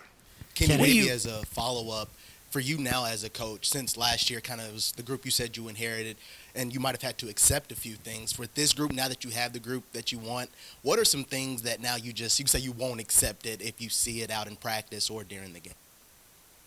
You know, my my my pet peeves are confidence. Another one is conditioning, and then the third one is um, sharing. Those are three things when I look at the team, I got to see it every day. So when you shoot a basketball, I don't want you to shoot shots that you can look at the kid and know he doesn't believe it's going in. Because if he don't believe it's going in, you know what it's doing to me, and I know what it's doing to you. um, I don't want to see players on their knees, like showing that they're winded, that they're tired. We work too hard for that. In our practices, there, it's intense, it's long, it's hard. I want to be, I want to be the coach that people say, like a bunch of NBA people have came into our practices thus far. They never came last year. They're coming. So you're being evaluated. And one of the greatest things about it is they're walking away saying, you will be a disciplined team, you're demanding a coach, and you will be a well-conditioned team, maybe the most conditioned team in the country. I take pride in that. So those are things that I look for and I hope that we can build on. Kenny, What what, you- is it like being a, a basketball coach in, in kind of a football world, given that most of the moves being made right now in college athletics are driven by football? I haven't thought about it like that, to be honest with you. Um, I try to stay in my world, focus on my world, um, because this is too hard to get sidetracked and caught up in the other stuff. Um, I have a really hard job, and that hard job is requiring me to really change the culture of this brand and bring back the history of what made Louisville great if I get sidetracked with all the other stuff that's going on, I couldn't do that. I couldn't do it. It's too hard.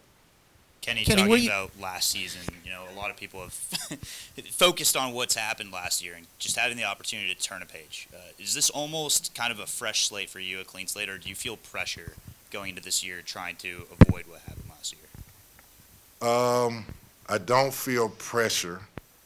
I feel like when you look at it genuinely, honestly, it's the first step. The first step. Uh, this was broken, right? It was broken um, on a lot of different fronts.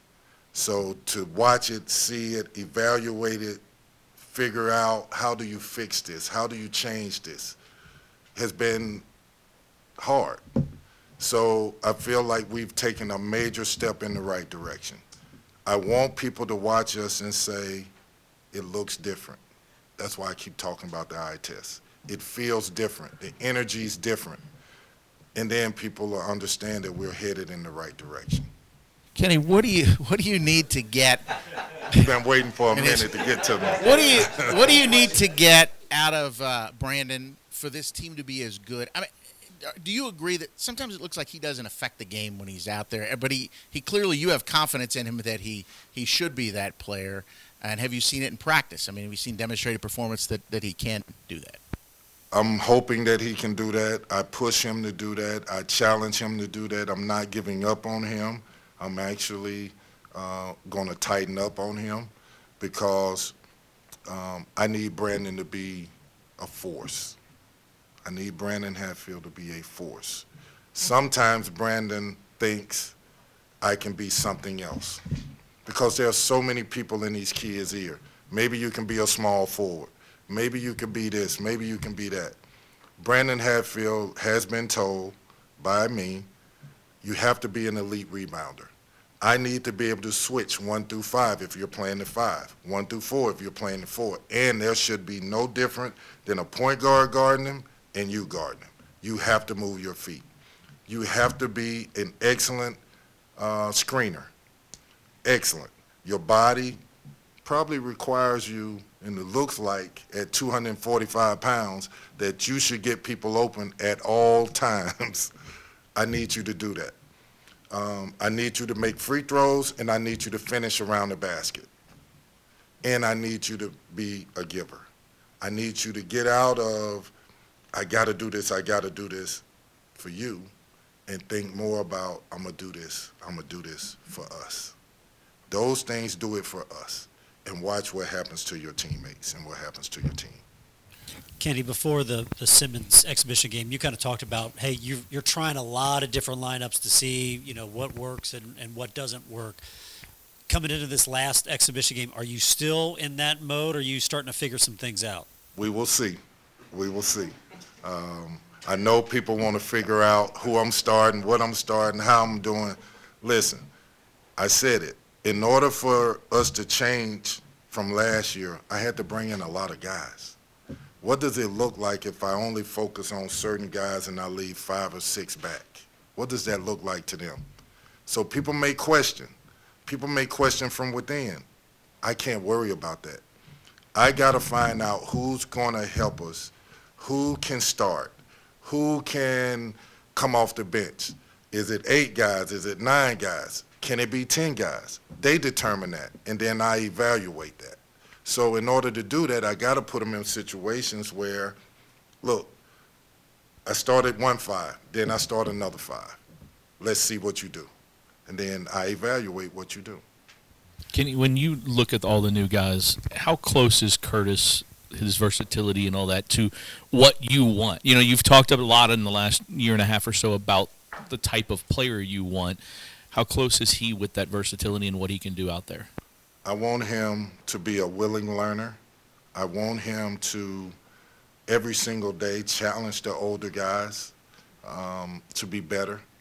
Um, and what you find is if he does that, he may catch him, pass him. Curtis Williams all summer played point guard, the whole summer. And when Tyler got eligible, I could see it on his face, and he said it. "Phew, I'm glad I don't have to play point no more. I jumped him for that. I jumped him because I don't, I, I said it, a willing learner. I'm throwing something at you that you've never seen before. In high school, your coach told everybody throw you the ball and just let you shoot. I'm not doing that. That's not going to help you be the player that you need to be. I need you to be a willing learner. If I throw you at the point, coach, I got it. If I put you at the power forward, coach, I got it. That's the type of player I need him to be. You had mentioned had- you had mentioned about players playing with the hunger. Who do you see doing that consistently? And also, is this team playing with a chip on the shoulder? Um, it's hard to say exactly that they're playing with a chip on their shoulder now. We hadn't played enough. Uh, there was emotions involved against Simmons where we were tentative. Um, consistently, I would say Skyy Clark every day comes to work and goes hard. Tre White comes to work every day and goes hard. Mike James comes to work every day and goes hard. Dennis Evans comes to work every day. Body's hurting. I can't literally saying, I'm not gonna go eat. I'm not gonna hang out. I ain't going to the movies. I'm not going to the mall. I'm going to get in the bed and ready for the next day. I know he's gonna try to kill me. So, so I love that. I love that they giving me what they have, and I'm asking for more, and then they're overcoming that barrier. That makes sense. JJ had his best season last year. How has he grown since you've been here, and what's the next step for him? Um, to me, JJ, um, he got a lot better. He's more sure of himself. Um, he made so many strides as a player. When I walked through these doors, and I tried not to remember this with him, but every mistake he made, he slumped his shoulders, his head was down, he had no belief. Um, some of this, we probably beat belief into him. Um, but there are times now where he's dominant. The last practice we had, he was dominant. His energy was dominant. And then there's other times where he's floating. He's not giving the energy. I need to know why. I need to know how do we get you being that dominant player you were last practice every single day of your life. If you're that, every NBA team will want you, every player, every organization in basketball wants players that are that athletic, that skilled, that play with a fire, that play with that kind of energy. Kenny, you've talked a lot about Dennis. Uh, you've coached a lot of successful big men. Does he remind you of, of any of the successful ones, or is he that unique of a talent with his length and height? He is. I've never coached anybody like Dennis, um, simply because he's his body. He's so long. His legs are pretty thin, um, to say the least. But um, he has ways about him that influence winning. Um, the way he blocks shots, the way he's catching the ball and, and, and finishing around the basket, dunking everything that he can dunk. Um, I've gotten hundreds of calls just off the two times that we've played where people have seen saying, Kenny, he's gotten better. He's gotten a lot better. Well, two things with that. How was he before? and then he has really gotten better. And he's embraced getting better. I'm on the big guys about setting screens, and then I watch film, and his small frame is hitting people. And it's hurting him just as much as it's hurting the, the defender, but he's doing it. And then he's getting out and getting out of those screens and getting to the rim and catching lobs. Um, I like that. And, and Dennis hasn't even touched the surface of how good he's going to be. We just got to continue to pour water on him and continue to let him grow. Kenny, uh, how much more aggressive is Mike James in this preseason compared to last, considering he was coming off of that Achilles injury last year? Me and Mike James yesterday had the pleasure on the plane ride to uh, Charlotte. We watched the game together. And I'm like, Mike, look at the way you're moving.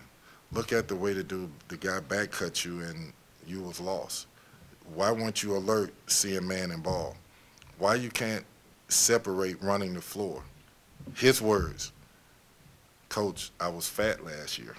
I said, okay, I give you that. You was fat.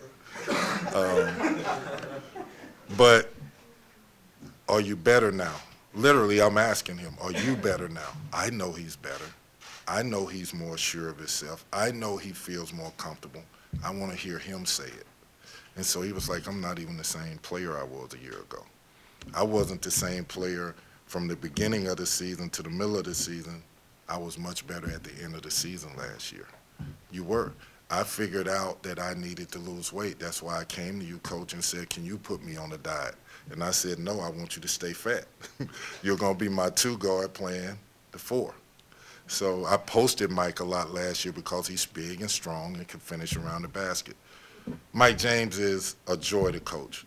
Guys, when I tell you a joy to coach, a joy to coach. If I had six, seven guys like Mike James, regardless of position, you don't lose. I just need Mike to feel good about himself and play with extreme confidence. And whatever happens, happens. Quick follow up: How much uh, weight did he lose? Weight did I lose? have no idea. Yeah. Turnovers were probably the biggest problem for you guys last year on offense. Other than changing personnel, what have you done? What can you do to get 'em- get it down to a level where it's not a, a problem for you guys? I think one thing is, um, you know, last year we worked every single day on passing the basketball to each other. Um, I think this year we're so far, our turnovers have been over dribbling. Uh, some of those turnovers we had during the season last year, you can't draw up. Dribbling the ball and then all of a sudden nobody's around you and the ball goes out of bounds. Um, you get an offensive rebound, you go up, nobody jumps with you, and the ball goes up straight in the air, and you lose the ball. Um, you throw the ball straight out of bounds, and there's nobody there to receive the ball, nobody's there. Unforced turnovers cost us a lot. I would like to think that we are better. What I've seen so far, we are not the same type of team. Um, but I still have a little scar tissue left from last year, and I'm not going to believe it until I see it. Try to finish up so we team photo. Brooks and then Yeah, um, both both Mike and JJ talked yesterday about you know just needing needing some time um, after last season ended, um, you know, uh, to leave campus and to just not think about basketball for a while. what did you see from them when they came back and you know um, hit the gym hard? Like you know, like Mike said, it you know he needed maybe just uh, two days back home before he was ready to get back in the gym. Like what sort of just like effort did you see from them from day one um, of coming back and trying to just uh, build towards um, this year? Well, when I mentally take myself back to the end of last season, and after the players decided and we decided who was coming back and who was leaving, um, I went to the strength coach and I went to the trainer and said, listen, whoever I bring in these doors, no matter who it is, this group that's here better be head and shoulders ahead of them, conditioning wise, strength wise, knowing what we're doing in the weight room. They have to be ahead of them because I don't want these guys to come into an environment, new new guys, where they are already on top.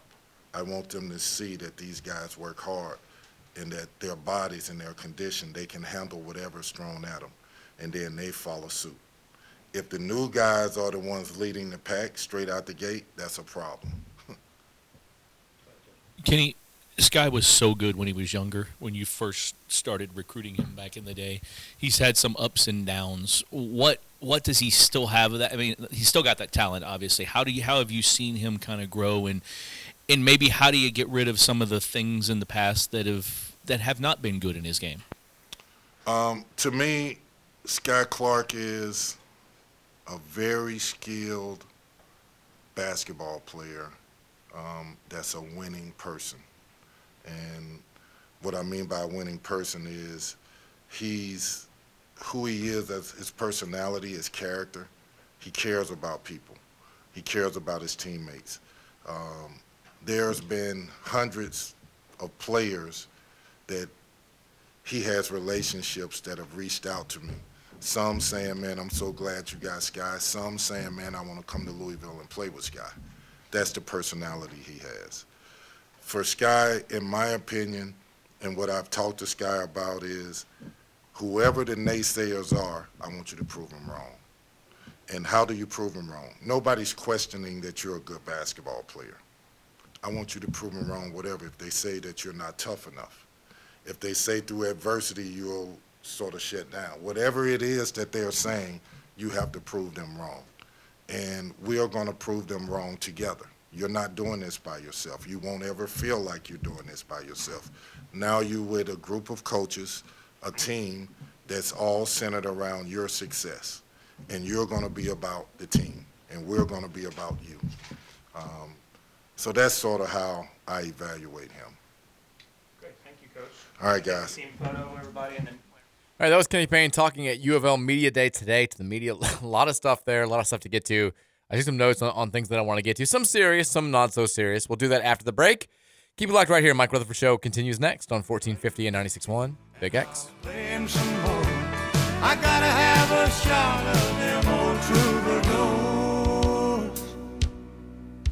Yeah, set 'em up, Joe, and play walking the floor. Set 'em up, Joe, and play walking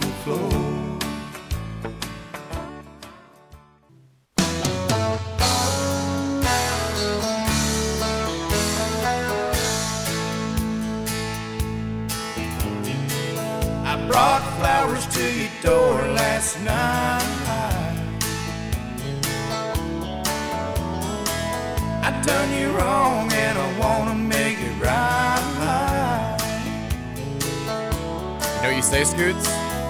You say I'm not welcome here. I know it ought to be perfectly clear, but I can't help but wonder what it might be like. Gotta hear it one time at least. If I had two dozen roses and an open bottle of wine, if I really could have hung the moon, would it change your Doe on a Thursday. All right. Cry a little. So I've got this. I do have this song on my like Spotify list of songs that I play. I've got like 900 songs that I just kind of play at random when I get in the car. But the Spotify version is just a little bit different. Like that's the version that I grew up listening to. It's the version that I would have back on iTunes back in the day. Mm-hmm. And the the Spotify one, like the inflection is just like a little. It's one of those where it's just like they obviously re-recorded it at some point, and it's just different enough that it kind of bothers me. And so hearing that, for I was like, all right, I've got to find a way to get that version to be able to play. I love that song. It's a great. It's a great song, yeah. Uh, welcome back in, Mike Rutherford Show, Thursday edition here on 1450 and 96.1, The Big X. Before the break, you heard Kenny Payne there talking for about half an hour with the U of L media today uh, as U of L celebrated its local media day after doing ACC media day in Charlotte yesterday. I, I thought there was a, a lot of good stuff from Kenny Payne. He was more of one of more hi- his upbeat press conferences. I've got to get to this though right off the bat, and, it's something to text line. not to the text line. Oh, okay. Because the text everybody on the text line saying the same thing, and I I Oh, can't really? believe it was a 32 minute interview, and everybody just got the same thing out of the interview. Which I ironically Yes. I, I missed that part. I'm assuming that they're going to be referencing the Spirit Children quote. Is that is that what it is? I've not looked at it. So Spirit Children got to look. Here's what got me, and this is actually something that I, I've meant to bring up before. I think I, I- we may have talked about it last year when, he gave a certain quote.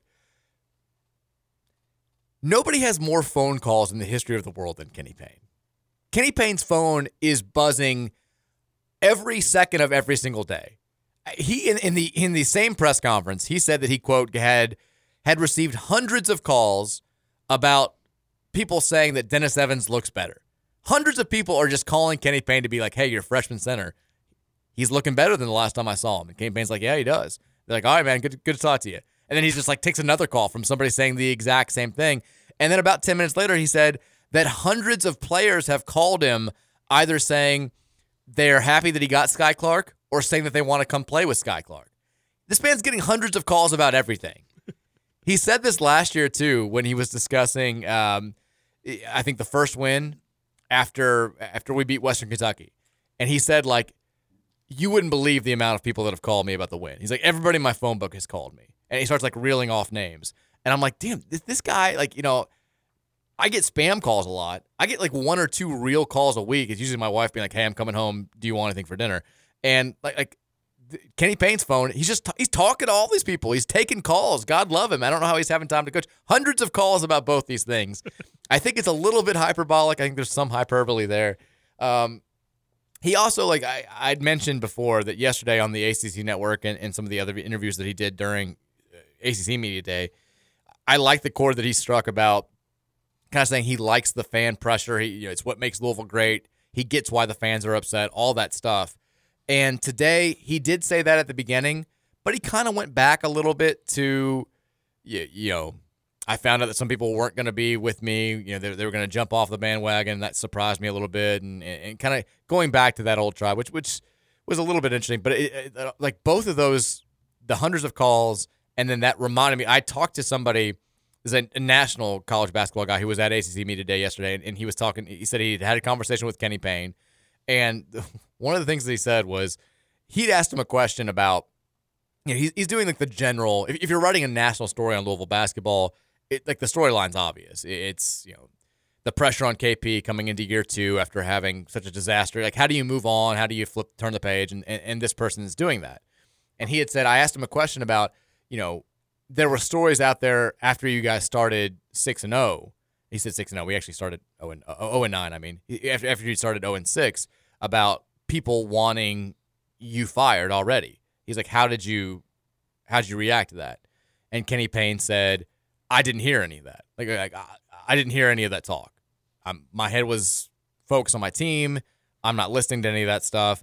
And then he said that two questions later, he asked him a, a, a similar question. And in that answer, Kenny Payne said this quote, I was getting calls from people at all hours a day, hundreds of calls asking if, if I'm okay with all the people calling for me to be, fi- be fired. So there's a little bit of, he, he does kind of contradict himself at times during interview sessions, and, and that's that, that's fine. That's going to happen.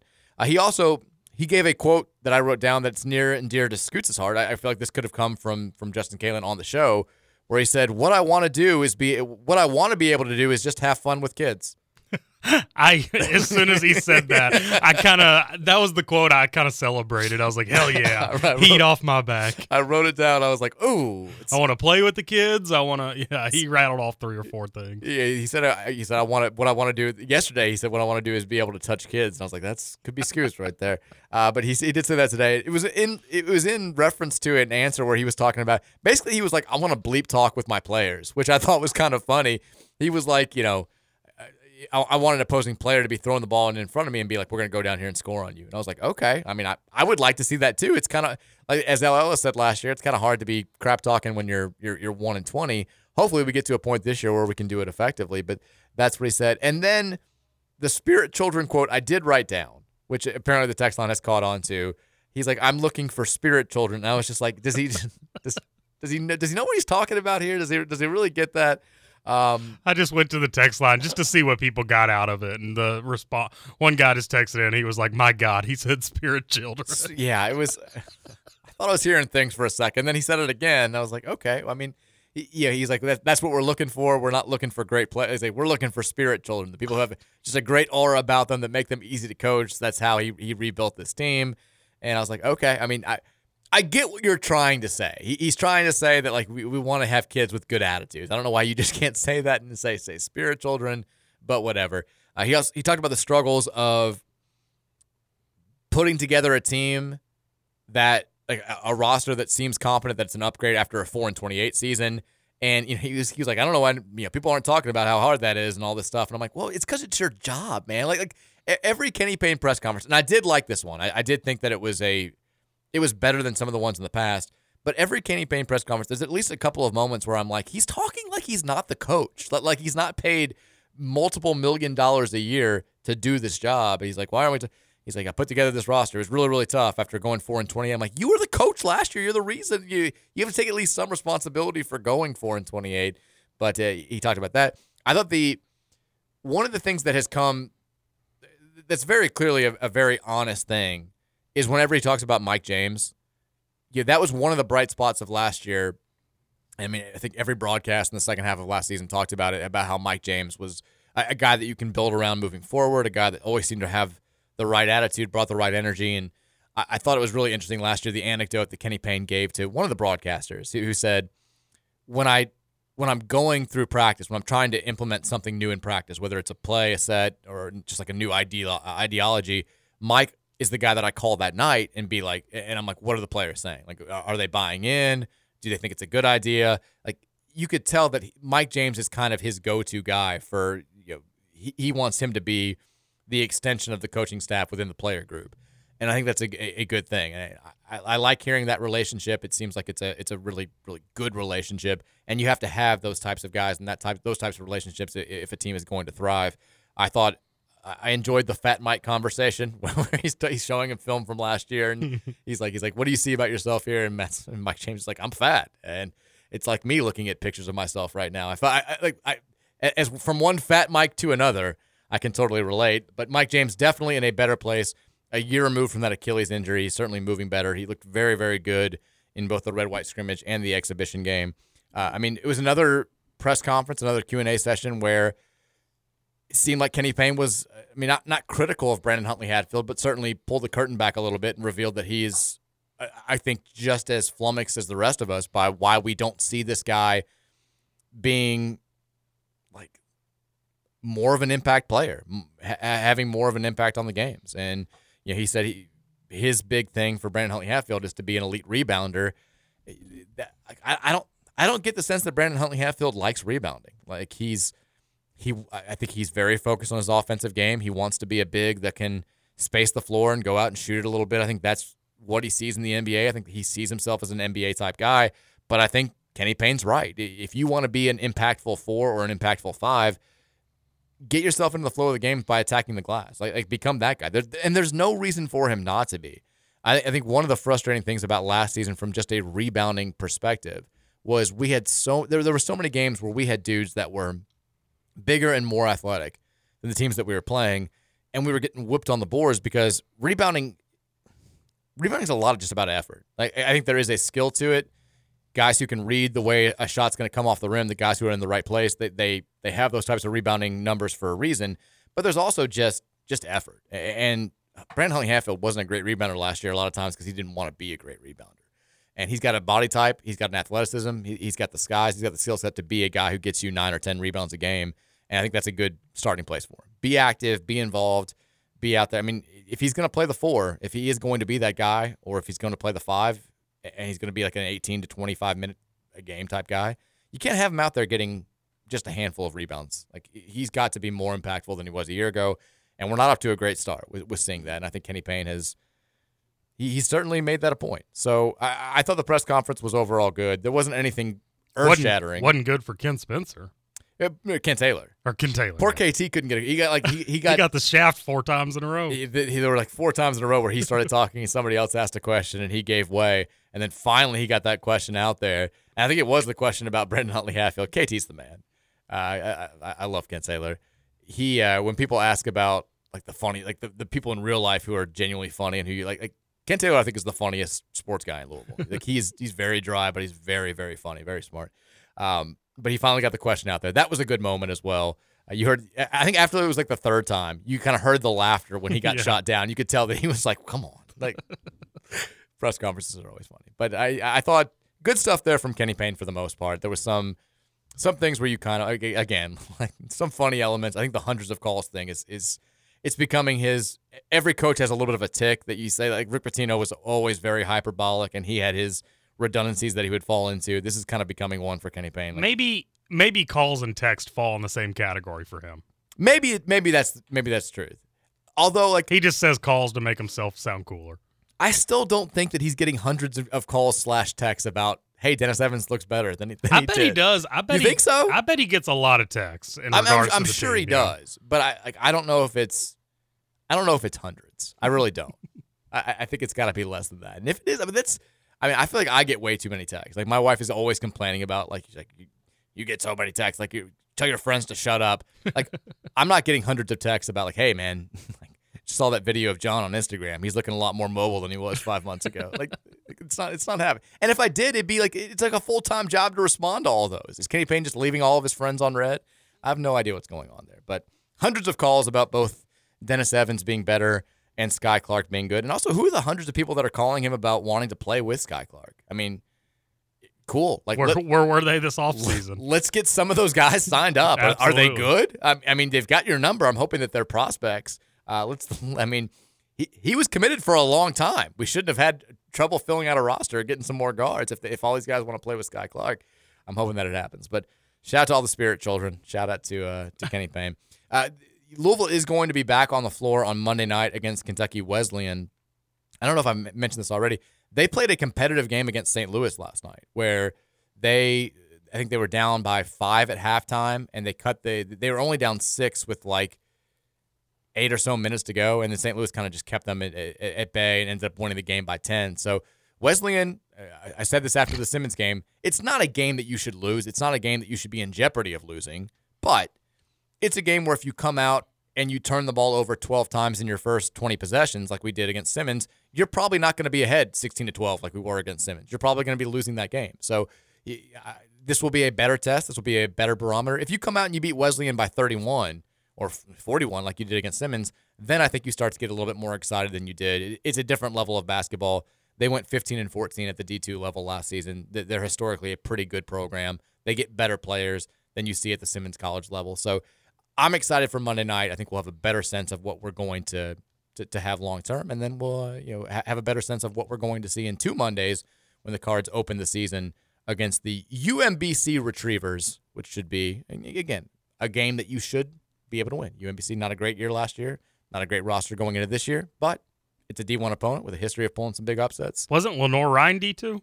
Lenoir-Rhyne was D two last year, and they, uh, they they beat us without their two best players, and they ended up finishing last in their conference. It was not a it was not a loss that looked better as time went on. So yeah, if you don't bring it against Wesleyan, if you don't look better than you did against Simmons College, it's probably going to be a little too close for comfort. We'll take a break. Five o'clock hour is up next. Get your text in at 502 414 1450. It's the Mike Rutherford Show, Thursday edition here on 1450 961, The Big X.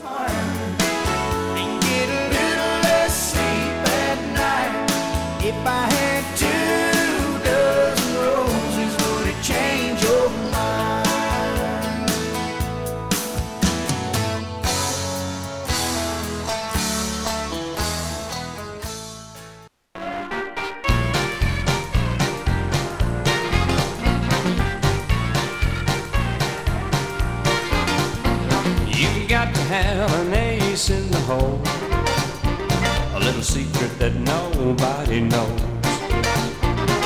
Life is a gamble, a game we all play. But you need to save something for a rainy day. Another good one. You've got to learn to play your cards right. Banner in it, banner in it. If you expect to We're back in five o'clock hour here, the Mike Rutherford Show. How about that? A fun start to the five o'clock I, hour. li- I like the little upbeat, the little peppy. You've got to have an ace in the hole. 1450 961 the Big X. Uh, here with uh, another day with Scooter Dingus, aka Justin Kalen, filling in for Trevor Kelsey. We'll have Rashawn Myers in studio tomorrow. which will be fun. Getting ready for the Duke game. Um, I, I I haven't. You were talking a little bit about what happened on KRC this morning. I didn't I didn't get a chance to listen at all to KRC this morning. Was there any more Rutherford show back and forth? Because look, I have for the most part like 10, 15 years ago, Mike Rutherford was like, I, I was just battling. Every day was a constant war. Like, you know, I'm, I'm going at it with Matt Jones on Twitter. I'm responding to other blogs on my blog. You know, if you put me on the radio, I'm taking shots at people. It was just, it was fun. Like, th- that was the wild west of sports blogging. And it was when the U of L UK rivalry was really going. Like, I wasn't afraid to engage with somebody that said, I, th- I thought said something stupid or just uh, wrong on Twitter about me or about U of L. And now I'm older, a father of two, for God's sake married, settled down. If I see something like that, or even if somebody directs something to, it takes a lot for me to just sort of respond. I- basically have to be bored and in a in a bad mood if I'm going to respond. By the way, this is a Trevor interjection, but how many times when you told your family and friends that you were marrying Mary did they make jokes? I'm sure you heard them all the time. Not oh, you're going to marry Mary? People didn't do that? No. Okay. No, not really. The only time that it kind of came up, we had like I don't even know if this is a thing now, where when we got married, you'd have like a, a hashtag that people could use for their social media s- Yeah. stuff, and like she really wanted to do some play on like marrying married, and, and I was like, we're not doing that. I was like, we're not. I was like, I'm, I'm not gonna get overly punny. I'm not. Gonna, we did Mr. Gotcha. and Mrs. CC. I think was the was the the hashtag that we used. Right, But- you can carry on. I just had to ask.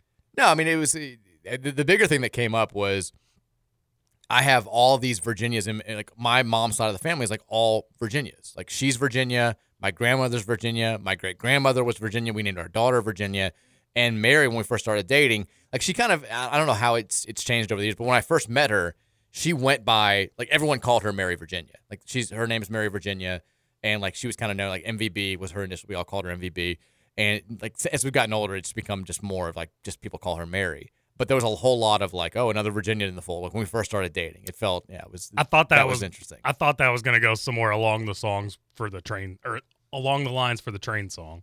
No. Meet Virginia. Oh God, man, that my poor my poor daughter's gonna hear that. I feel like a lot. It's like my mom always started. She said her friends would always play the uh, "Only the Good Die Young" uh, when they would go out to bars. Come out, Virginia, don't make me wait. A- Like every single time, and she hated it. I'm like, that's gonna be my daughter with Train. When she To uh, to answer your original question about KRC. Yeah, sorry, the, sorry. The only back and forth that I remember is uh, TJ's on board, all on board for a debate. Let's do it. We'll make it happen. We just need to make it happen. Yeah. We'll- That's really all I can remember from this morning. Like I said, It's though, a I'm- long time ago. I'm not debating at 7:30 in the morning because if you, if you give me at 7:30 in the morning, I'm like, yeah, whatever. You're you're right. I don't care. I don't care about being right anymore. Uh, but yeah, but so this week, like, yeah, I, I, I typically now I'll just like let stuff go because if you if you get into it with somebody on Twitter and you don't want to like see like you don't want it to seem like you're giving up or that that person's right. You have to like wait for their response, and and so like you're you like you're sending your thought out response, and they're coming back, and it just winds up being like an hour of wasted time where you're like you're you're checking your phone to see if this this moron's responded, and like I'm gonna I'm gonna get him now. I don't want to let him win, and it's just not worth it at the end of the day. I don't want to get blown up by stuff. But this week, man, has felt like a throwback. You know, I, I'm having, you know, KRC's using my clips on their show. We're going back and forth there.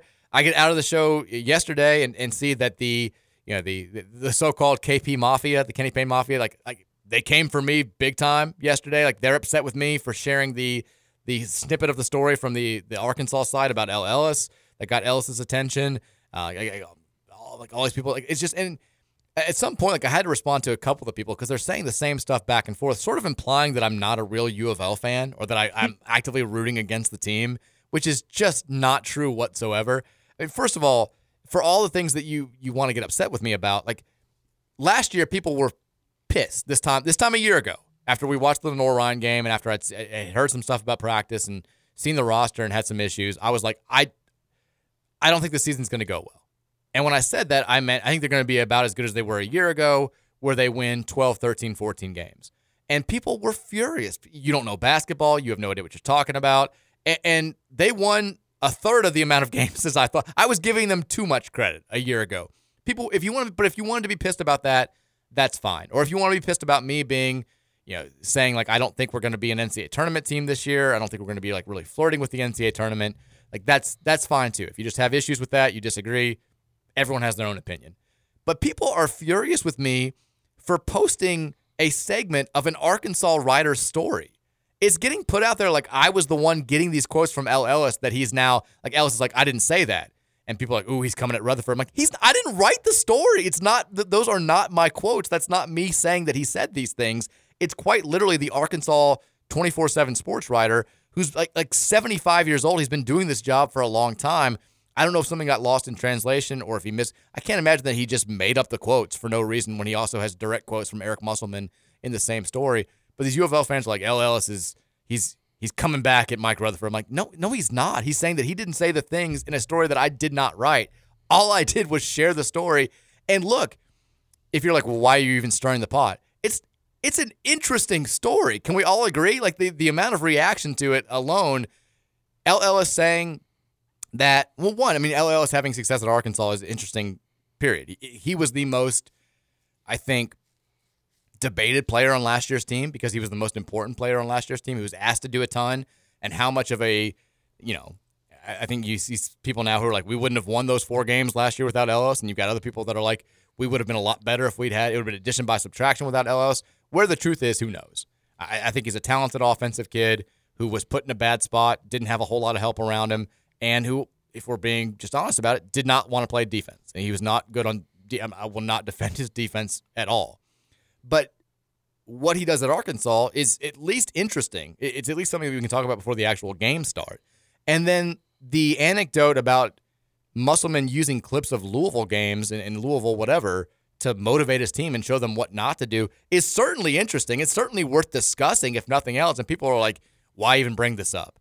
It's crapping on the coach. I'm like, it's it's we're fans. Like when if it, if there was a, a story out there about I don't know who's the, the the big Tom Izzo. If if Tom Izzo was out there using clips of, of Kenny Payne coach teams and showing them to his team and saying, This is what we want to do. Be more like a Kenny Payne coach team, I would share that too. That's also interesting. It, it's you know, we're not picking it, it. Not everything is a conspiracy. I mean- not not everything is, is just malicious. Newsflash, folks. Mike hosts a three-hour show about Louisville athletics. I mean, there's, a, I don't need people who don't work in radio have no idea how long three hours is. I mean, you know, just based off how everybody knows how long three hours is, but three hours of sports talk radio is longer than a normal three hours. It's if it's if you lot. need things to talk about. I mean, we did a. I mean, I, I'm putting stuff on the website. I'm trying to get as much interesting stuff as possible there. I do a. I did a one hour podcast today. I mean, I'm. If you're sick of me, I'm sick of myself too. Trust me. Like nobody is more sick of me than than Mike Rutherford. Uh, but like, it's worth discussing. It's worth talking about as fans. I think it's just strange that that is what has set people off and have been blowing my mentions up for the last 24 hours. And, and the whole. I won't get into the, the full debate again, but this notion that you can't be remotely negative at any point and be a real fan. I would have thought that would have been dispelled by now. I mean, I thought it was over after the Kragthorpe era when people were like, "You can't, you can't criticize Steve Kragthorpe. You're not a real fan. Get behind the team." And I like, it's not like I'm watching the men's basketball team playing and I'm rooting against Louisville. I I watched every single game last year. I wanted us to win every single game last year. But when things happened that I thought were bad or that portended poor things for the future, I'm it's kind of my job. It's kind of what I get paid to do to point that out and, and share my honest opinion. And I'm not just doing this for it's not clicks or it's opinion. Like when I said last year that I thought we were going to be a, a 12, 13 win team that finished in the bottom five of the ACC, I wasn't doing that for attention. It's what I genuinely believed. And again, it turned out I was more optimistic than I should have been about last year's team. I, I, I mean, I get that in, in radio, I think people are understandably jaded when it comes to sports media coverage because you have, whether it's TV, print, or whatever you want to call it, online print, radio, you do have a lot of people out there that will just say outrageous things in an attempt to generate an audience because that it does get you paid in this mm-hmm. day and age. I have never wanted to like lower myself to that point. Even if I did, I don't think I'd be good enough at it to like make a ton of money off of it. But you know, in this area, if you wanted to to get big, I would just do like an hour a day where I'm like bleep Kentucky. I heard Calipari's cheating again. Like Yeah. it's, it's all you have to do. I don't want to do like everything that I say on the show, everything that I, I, I write is a is typically an opinion that I genuinely stand behind. Now we have some fun here. We, we make jokes and we do all that good stuff, but the honest to God sports opinions are my honest to God sports opinions. And I I'm not dredging up stuff just so you can be like, oh my gosh, Mike Rutherford is bringing up this El Ellis to stir the pot. It's it's something worth talking about. When people say horrible things about your head coach, whether it's football or basketball, it's something worth talking about. When they say really glowing things about your head coach, it's something worth talking about. We're fans. We talk. We discuss the state of the program. It'll get more interesting when we actually play games, but we're not quite there yet. That's the whole point. 502 414 1450 is the Thorntons text line. Before we get there, I, I don't want to do that. Well, I, I will do the, the the generic thing. Scooch, what's your favorite Halloween candy, real quick? Oh man, you brought that up earlier, and I should have thought about it. My favorite candy in general is peanut M and M's. That, that's a Halloween candy, so that, that counts. You're good. How, yeah, I would I would say that. Then. I feel like whenever you see these like Halloween rankings, these Halloween tiers, it's so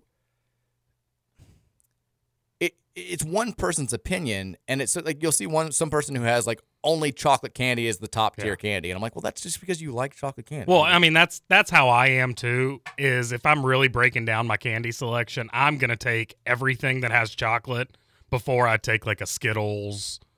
I mean, I I, I like those candies too, but I'm much more of a chocolate guy.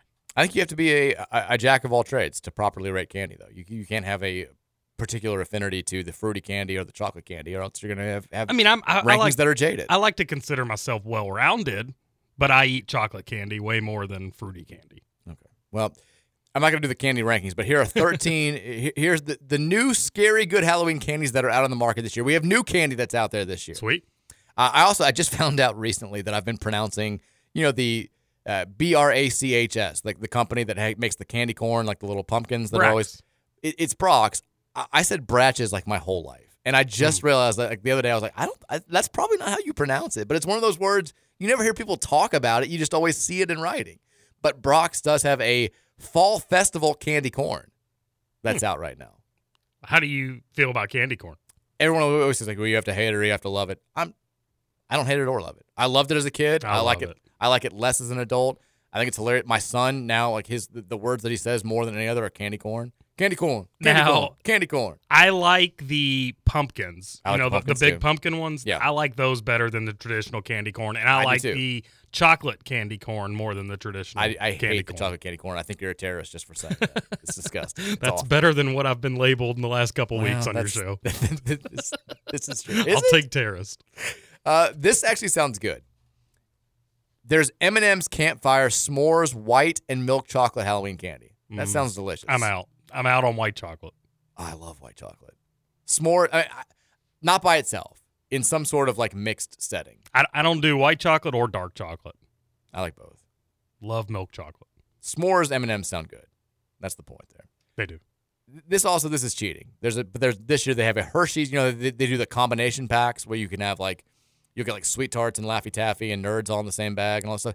There's one this year that has Reese's Pieces, Kit Kats, Twizzlers, Hershey's, and Haribo. Uh, t- uh, the bears, the Yeah. gummy bears. That's sounds delicious.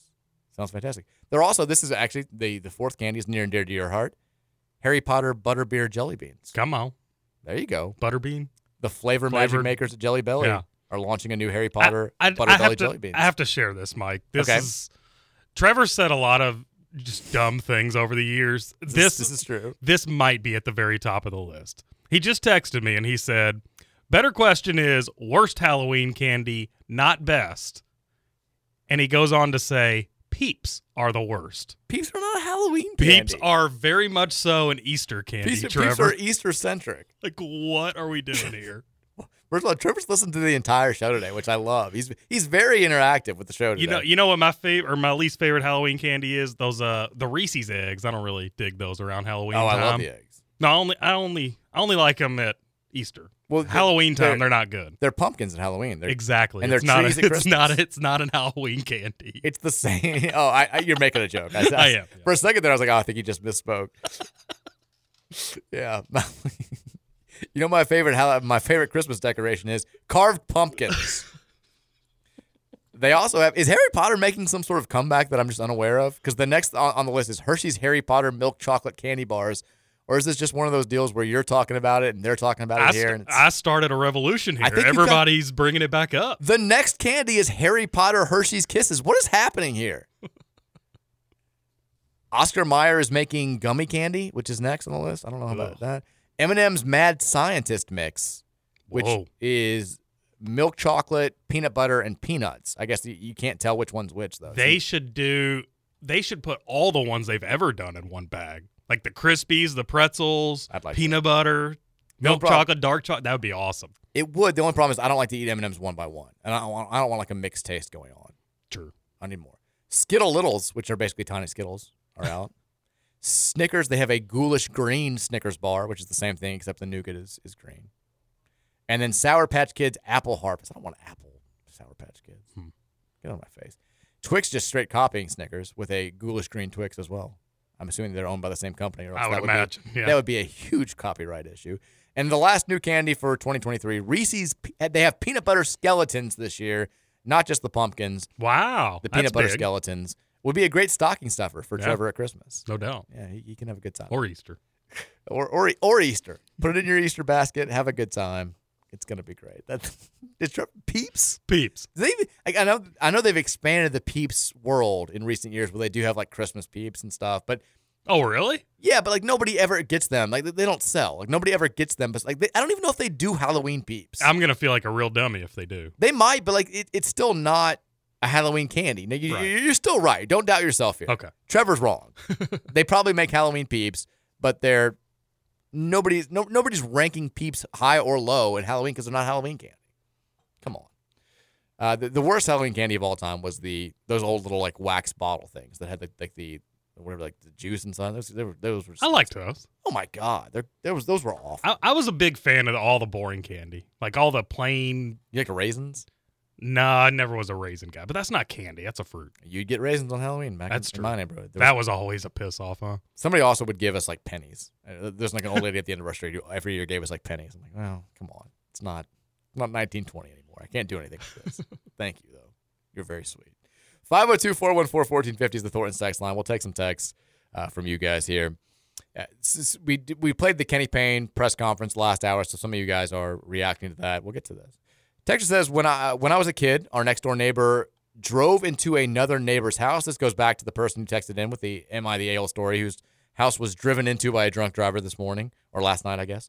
Um, his per- this person says when I was a kid, our neighbor next door neighbor had drove into a neighbor's house. He'd been drinking at his country club. Interesting trivia about it: the house that he drove into was next door to the house that Jennifer Lawrence grew up in, Brookfield Avenue in St. Matthews.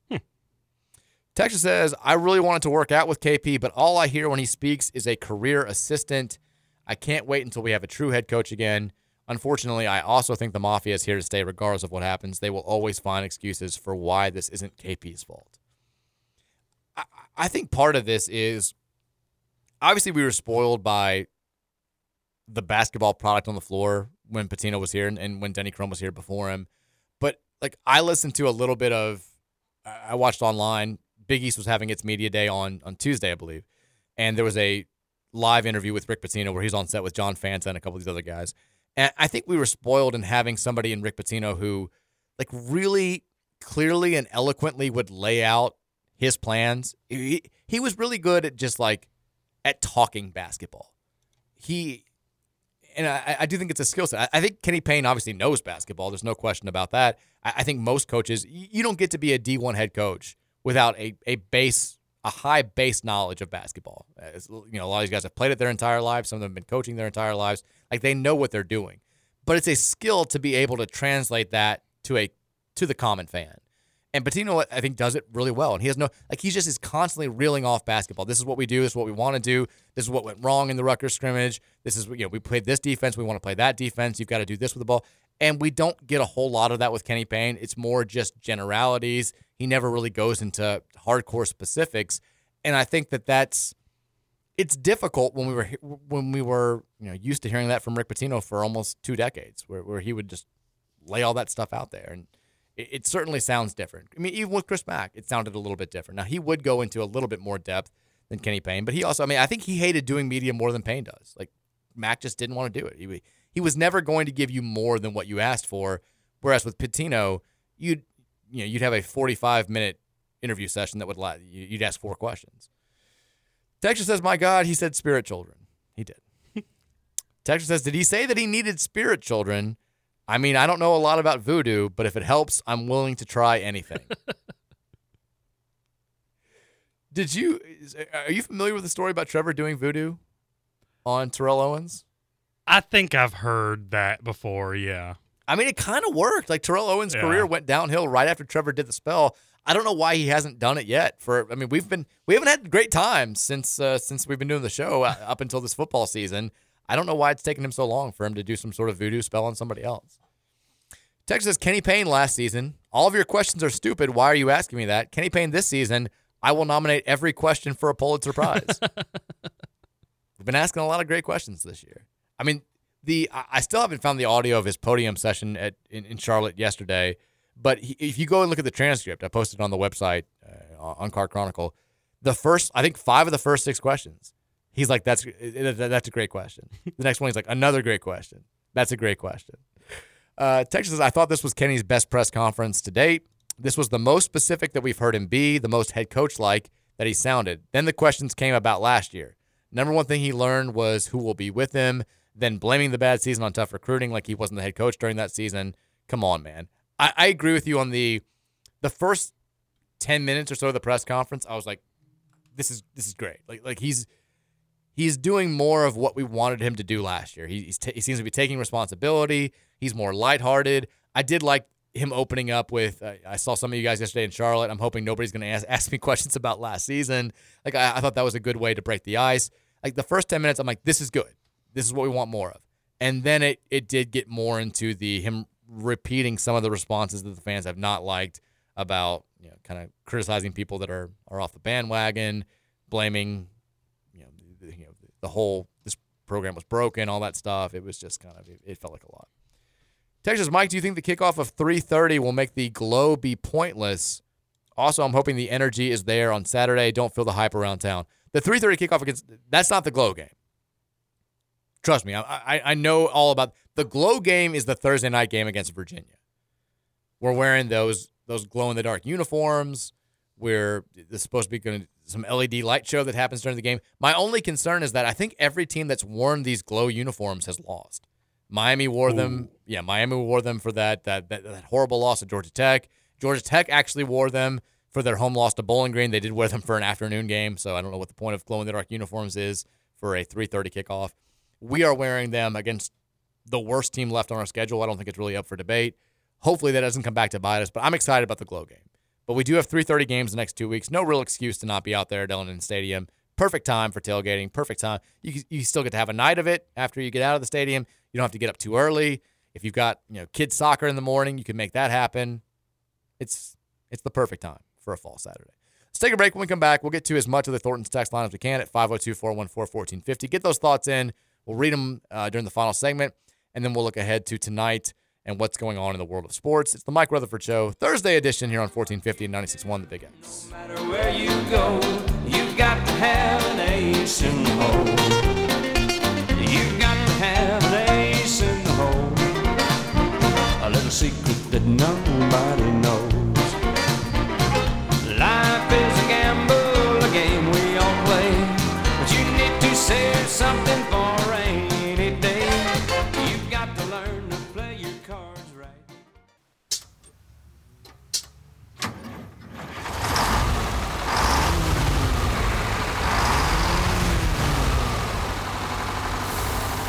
Hey, how about you, Alabama? Roll on.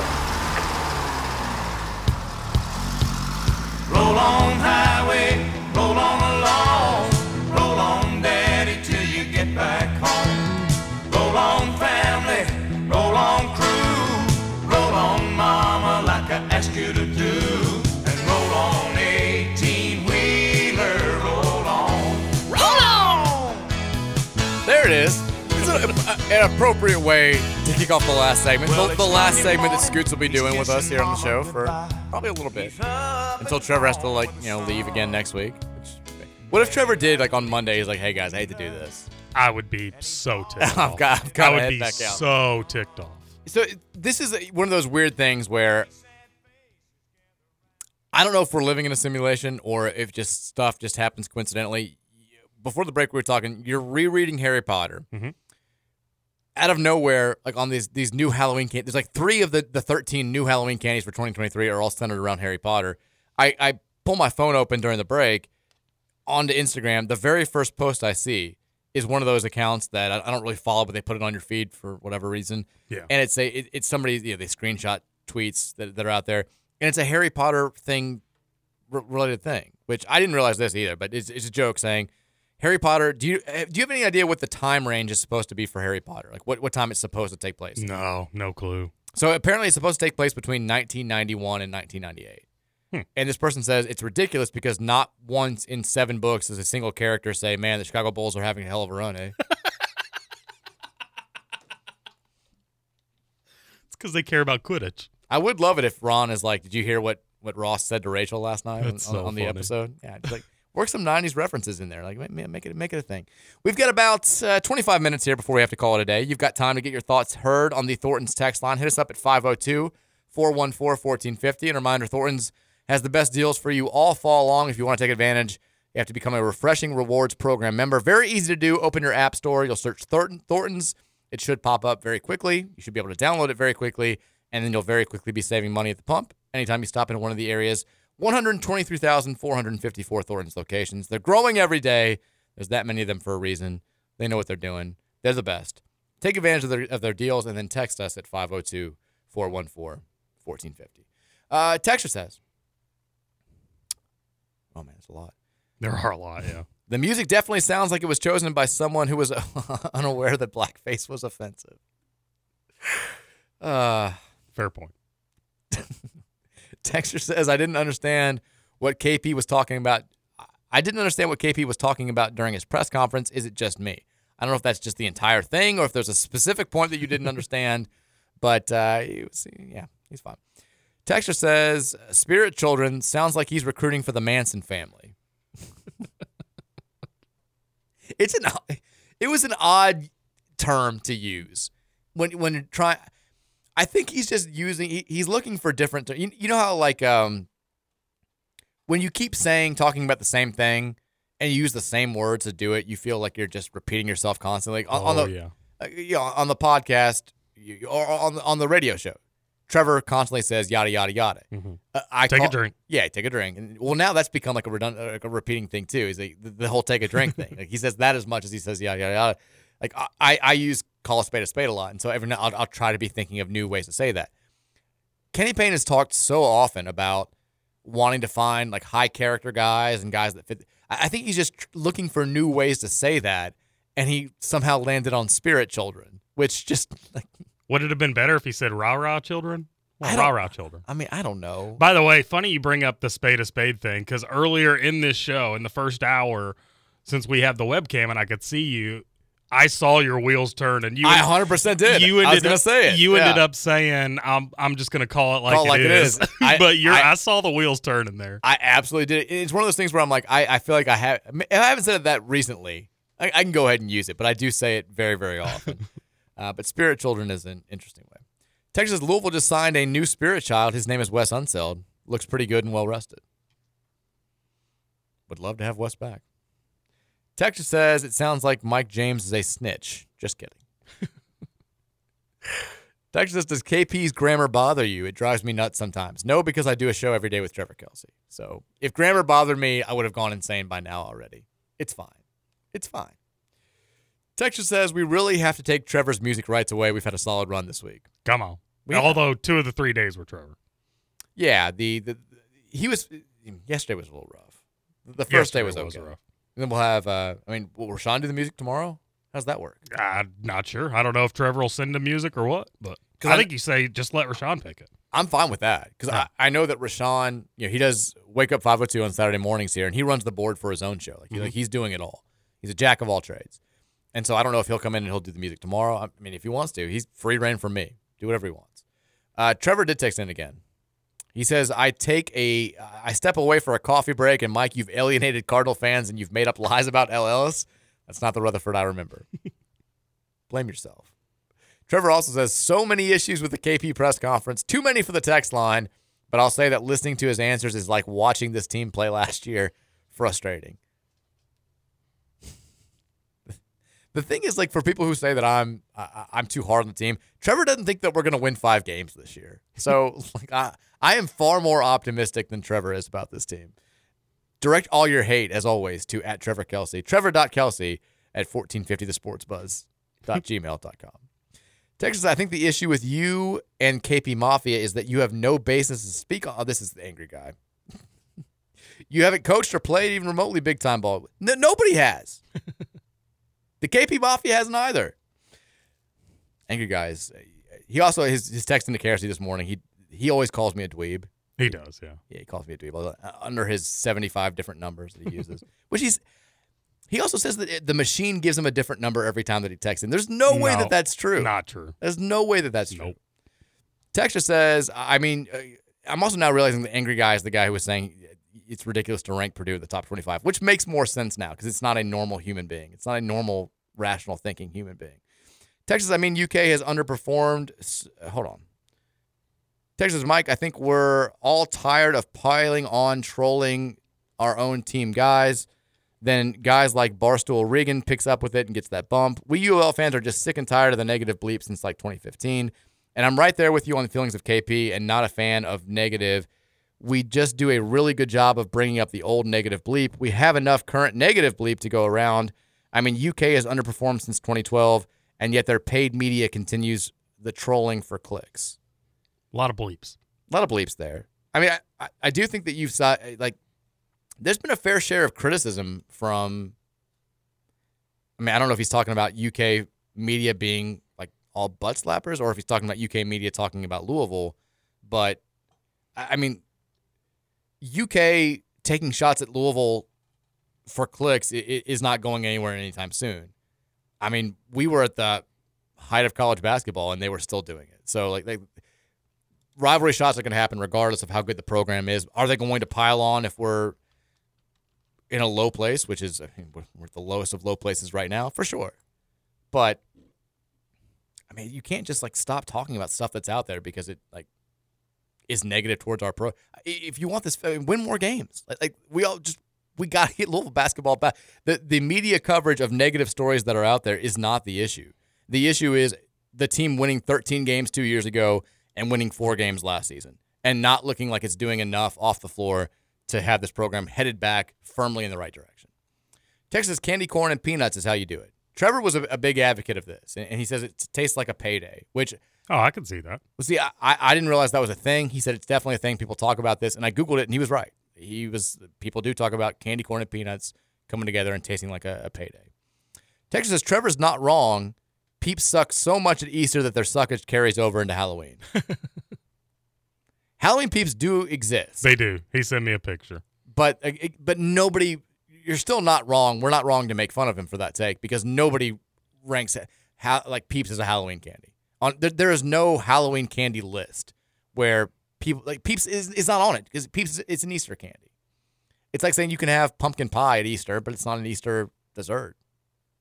Grow up, Trevor. Texas, one of the times that I had to bring dessert to a friend gathering, I just went to a gas station and bought a couple of each, like 15 different types of Reese products, and I put them all on a platter. There's nothing wrong with that. If you were, so we got the question this morning on the for the podcast.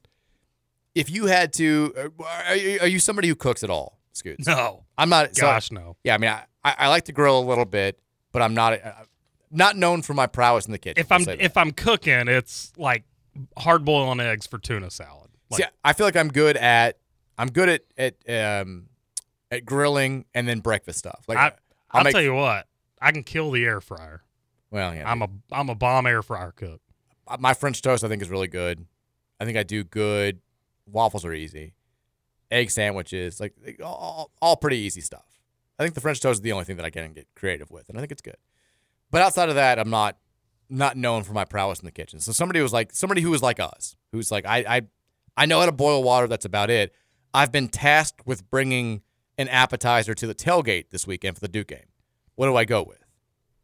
And my go-to, so I was single for like a couple of football seasons in my 20s.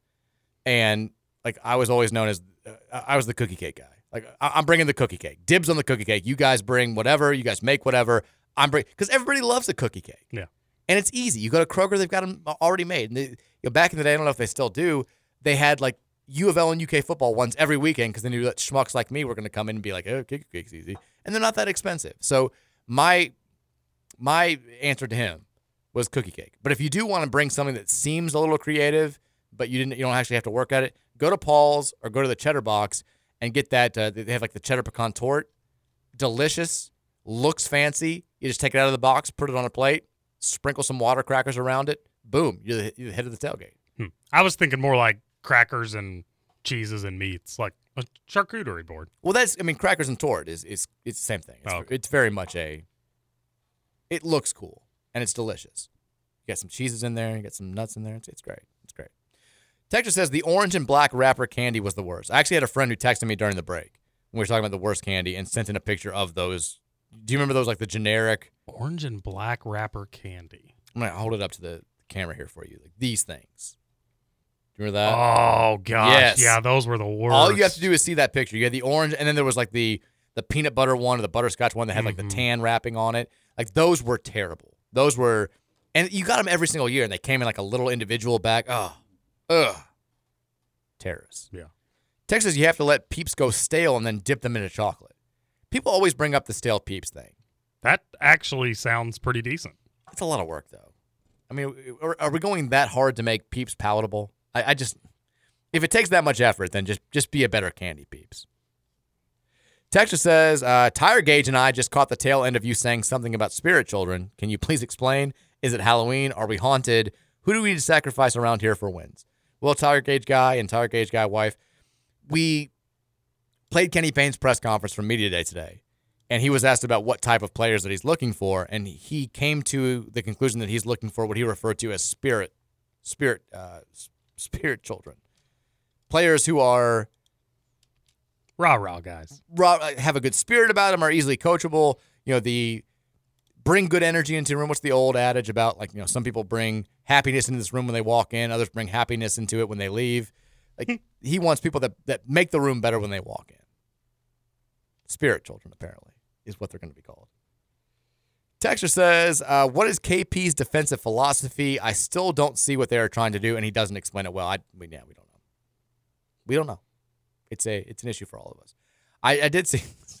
So the next text is is one of those that has like RC, and it does remind me of your story about this morning. So for anybody who doesn't know, like the Canadian roll call, show seven to nine in the mornings here, nine to eleven also on replay. They when when people will text in during our show and want to make sure that the roll call folks see it and, and read it in the morning that it's not for us, they'll preface their text with the the the, the letters RC, and apparently. I guess does, does Roush not read the text line? No, Roush has access to the text line too. So I don't I don't know how he made this goof, but we read one of his texts with the RC at the beginning this morning, and at the end of the text, Roush thanked RC for his text. And I had to fill him in that the RC stood for roll call. Thanks for the text, RC. I was laughing so you know, this person was just letting them know that this is this is RC texting in. I mean, yeah, like I see the RC text every single day. How does he? He's, I been, mean, he's been doing the show for three years. We we do have some texters that'll put their name. There's a few texters that'll throw their names at the beginning of text, and then some that'll throw their names at the end. So I can kind of see the confusion, but we've gotten hundreds and hundreds of these RC texts over the years. So not sure where the confusion was. It's a it's a bad it's an unfortunate mistake. Poor Roush. Gave me a nice gave me a nice laugh. I would have laughed very hard when you said it. I was I was dying. Texas, I'm pretty sure that NC State wore those glow in the dark uniforms when we played them too. Were those glow in the dark uniforms? I knew they were all black and they had the blackout. I don't like that. I don't like. It's too early for vibes being off for a game that's that's two and a half weeks from now. We'll cross that bridge when we get there. I'm still excited about it. Texas, we all know that Maben is driving the mafia bus, especially with his late night show. Curious if anyone says anything to him off air. I mean, I love Marcus. I, I know. I know that. I I don't. I've never seen his the the YouTube show that he does at night. I don't know how that goes. I think I watched a replay of it one time when he was talking about the the Bellarmine game last year after we lost. I wanted to hear what he had to say. But I mean, look, Marcus is a they're very positive on their show for sure. He, he and Steve, I, I think, are more optimistic Cardinal fans. And there's there's nothing wrong with that. Just because I disagree w- with certain things, just because I uh, you know am less optimistic about the future of Cardinal basketball, doesn't mean that it's like this is better and they're worse, or that I'm necessarily right or or, or that they're wrong. U of L could win 25 games this year. I don't think it's going to happen. I could easily be wrong. We're all just guessing as to how this is going to go. We were all guessing last year. We're guessing every year. So pretty embarrassing. Actually, I want to say within the last two weeks, just found out about Marcus Mapen. I had no idea he was in a wheelchair because of a car crash. Right? Is that what it was? I believe it was a motorcycle accident. Or yeah, motorcycle. It's been it was like 30 years. Yeah, I had no I had no idea. I was talking to somebody about him, and they just brought up that he's in a wheelchair. I was like, "Whoa, had no idea." Thank you for that, Scoots. I thought that was interesting. I mean, I feel like majority of people probably know that. What else do you not know? I Oh, mean, there's all kinds of things. I, uh, I'm so ignorant. Clearly, uh, the bluegrass miracle, unreal. No, I remember that. Unreal. Texas said, I heard that Eric Musselman actually showed El Ellis clips of all his shirtless fist pumping. Is the are we getting to a point where he's he's gonna have to stop doing the shirt off thing? Like How many times has he actually done it though?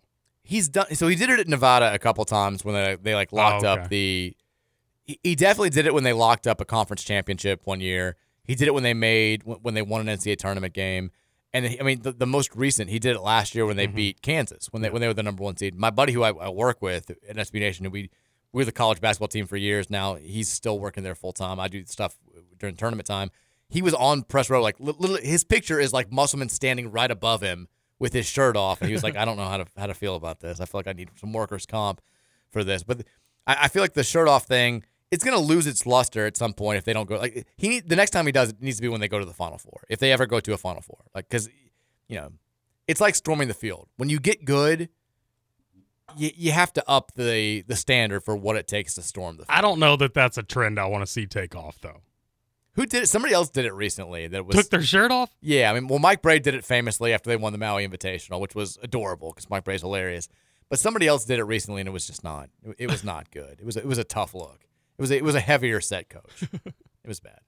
Texas, the Harry Potter video game uh, that that that came out earlier this year is probably going to win some Game of the Year awards. So it's reignited Harry Potter stuff globally. Is that why?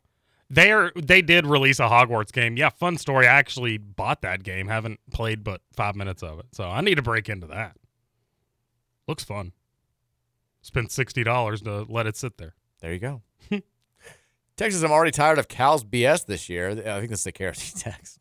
I'm going to read it. Oh, yeah, because the, the most recent one is from a, a text directed to Roush.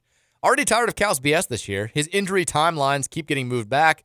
Then everybody will get their first glance of Big Z in the blue white scrimmage. No, it will be next week against G Town. No, I'm sorry. It'll be next week versus Kentucky State. Wait, he has to go through his ramp ups first. He hasn't had full body to body contact yet, so probably next week, ah, the truth will come out. He can't play until cleared by the NCAA. That's all Cal had to say at the very first, that he won't play until he's cleared by the NCAA. Cal would rather climb a tree than level us level with us outright. It's frustrating. I did see that they the the, the Big Z guy today. They officially, I guess, re- released that he's not been cleared by the NCAA, which means that Kentucky has no big men to Not play at all. Seems problematic, but Maybe you're onto something. well, I mean, but like this isn't a, a season long thing. They're, they're going to have three guys. Two of them are, are, are going to be healthy. The Croatian kid, I've got no idea what his standing is with the NCAA. I assume he's going to be eligible at some point, but it, it might be an issue early in the season. I don't even know when Kentucky's because they, they'll play in the Champions Classic, but I- I don't know when, if they have like another big game early on in the season that would be affected by this. Um, I don't even know who they play in the Champions Classic this year. They open with New Mexico State. Oh, they play New Mexico State too. Everyone's trying to schedule New Mexico State. They have name recognition, but not a good team. I get it. Um, so they'll play Kansas. that- That'll be tough without a, a, a big man if they don't have one. But they really, I guess, Miami at the end of the month. That'll be a good test, and that's pretty much it until they they get into the heart of December. So they'll be okay. They'll be fine. Texas, our basketball program is that scene from Trainspotting where he talks about being Scottish and says they are the lowest of the low and colonized by wankers. Well, it starts off positive because the, the the dude who's the positive guy who gets screwed is like, he's like, it's a great day to be Scottish. Yeah, I do feel like that's those. There's some Louisville fans out there that are like, it's great. And it's like, it's rubbish being Scottish. We're the lowest of the low. I can't do a Scottish accent. It's tough. We're we're not even wankers. we're colonized by wankers. Texas says, angry man, aka big baby man. Yes. Texas says, Jesus, how much good energy does this man need in a room? And can these spirits children drive and penetrate into the lane to drag defenders? Yeah. We need spirit children. Texture said, uh, Trevor's just Trevor texted this in. I don't know if he wants me to read it. He may have said, now, now, now that I say that, I think he said this before that him and Maven are Eskimo brothers. Do you know what Eskimo brothers are, Scoot? No. You don't know what this? Uh, No. If you're an Eskimo brother, you have uh, slept with the same woman. Ah, okay. Yeah. I'm sure I have a few of those. Yeah. I mean, I'd hope so. Eskimo sisters are, are a thing too. But apparently, uh, that's, that's a tough break for Maven that he and Trevor have slept with the same person. There's like an NFL player that I think Trevor once claimed that he was Eskimo brothers with as well. Texture says, uh, your th- thoughts on Susanna Gibson. Who's Susanna Gibson? She's the uh, she's in the news for uh, like uh, she, she, she's a politician who did like a sex live stream or something. Oh, okay. Yeah, that's right. We talked about that on KRC a few weeks ago. I like that. that well, I think it just happened like, like a day ago, right? Am I wrong with that? Uh, I thought I saw it in the news. I, I I don't know the details of it. I can't go in depth, but Yeah, we definitely talked about her a few weeks ago. Okay. It, maybe it was for something else though. Susanna Gibson. Have not seen the video. Will not see the video, but am aware of it out there. Texture says, "Scoots quote: I'm so ignorant, Mike. Clearly, I'm dying." Texture says, "I think that uh, Hershey's and Reese's is missing out on Christmas gold. Now, hear me out. I know they have the Reese's Christmas trees for the holidays, but why they haven't come out with Reese's Jesus yet is beyond me. Oh boy." What could be better than biting into that signature peanut buttery chocolate mixture in the shape of, shape of Jesus' head or face? Gold, I tell you. Delicious frankincense, myrrh, and gold. I mean, they do do chocolate crosses for Easter, which I always thought was was int- I mean, I mean, like I'm a kid just like biting into this chocolate cross after hearing all about Jesus rising from the dead, and it, it always felt wrong, but they were they were good. I wasn't gonna not eat it. Um, peanut Reese's Jesus would be, I think, probably a bridge too far for a lot of people. I don't think that would go over great. Texas says Trevor sounds so much more of, a, of an intellectual and coherent over text. he does. Trevor's got good grammar. Texas, you did good on the accent, Mike. Celtic gonna cover or Celtic gonna cover their next Champions League game now. Yeah, I'm good with that. I do own a um, uh, Cork City hoodie. Hmm. Big Cork City guy. Love the Irish. Ireland. Texas I've been playing the new Harry Potter game, and it got me to start listening to the books on tape again while I drive around for work. The listen time on those books are like 20 hours plus. Holy smokes. It's too much time. Too much time. Texas says Chad Johnson and I are Eskimo brothers. That's the, that's that's Trevor again. This Oh was going to be one of my pickup lines at speed dating. So Trevor is now. I mean, he, he's Eskimo brothers with two fairly high profile athletes. Maybe certainly high profile locally. Chad Johnson, most people know him. That's um. Man, I don't think I'm Eskimo brothers with anybody cool. What does what's he mean? This was going to be one of his lines at speed dating. He's not going. He's not going to speed dating, Trev. Wow. At the quarry. Texas Spirit Children. Yeah, this is definitely a cult, not a mafia. Texture says, I've been touched by your kids, and I'm pretty sure I've touched them. Dewey Finn from Jack, Black's School of Rock or Kenny Payne addressing the media. I mean, it was, there were some unfortunate choices of words. That's all we can say. It did sound like a Scoots press conference for a brief period of time, but it's okay. It's okay. It's okay. We, we all understood what he was trying to say. It's all fine. We've got uh, tonight, uh, football is back tonight on both the college and NFL fronts. We've got on the college front first, and again, Thursday night football, not not not great these days, but you do get an ACC game today. Power Five Thursday night football is back, 7:30 on ESPN. Syracuse is on the road taking on Virginia Tech. The Hokies playing better football as of late. They've won two in a row. They're actually one of the one-loss teams in the ACC that's tied with Louisville at this point. Two and one in the ACC. Syracuse after a 4 0 start. 0 and three in the ACC. VT is a two and a half point home favorite in Blacksburg. Scoots, who do you like?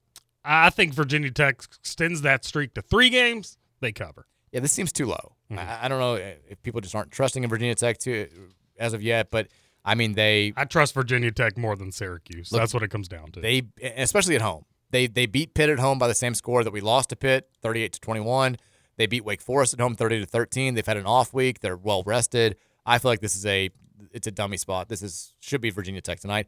And then the NFL game as previously mentioned, Buccaneers on the road taking on the Bills. Buffalo, who's coming off of a pretty bad loss to New England, is a 10 point favorite. The line was nine and a half when we first saw it. 8:15 on Prime Video. Bucs Bills. Scooty like. I think Buffalo covers here. They're due for a bounce back. I like them to win by 13 14. I'm gonna call my shot here. I'm gonna say Bills win and push. Bills win Oh, by wow. exactly 10. Calling the push. Calling the push. They haven't been. They just haven't been overly impressive yet. I think the Bucs keep it at least somewhat honest. It's it's a game worth watching into the fourth quarter, which is all you want from Thursday night football. Yep. Everyone enjoyed your Thursday night. Scoots, big thanks for for spending time back with us again this week. I Thanks enjoyed for it. having me. It was great. Uh, we will have Rashawn Myers in studio tomorrow. We'll be getting you ready for the Duke game. Everything that's going down this weekend. Have a fantastic Thursday night. We'll see you guys back here tomorrow at three. Go Cards. Go Spirit Children.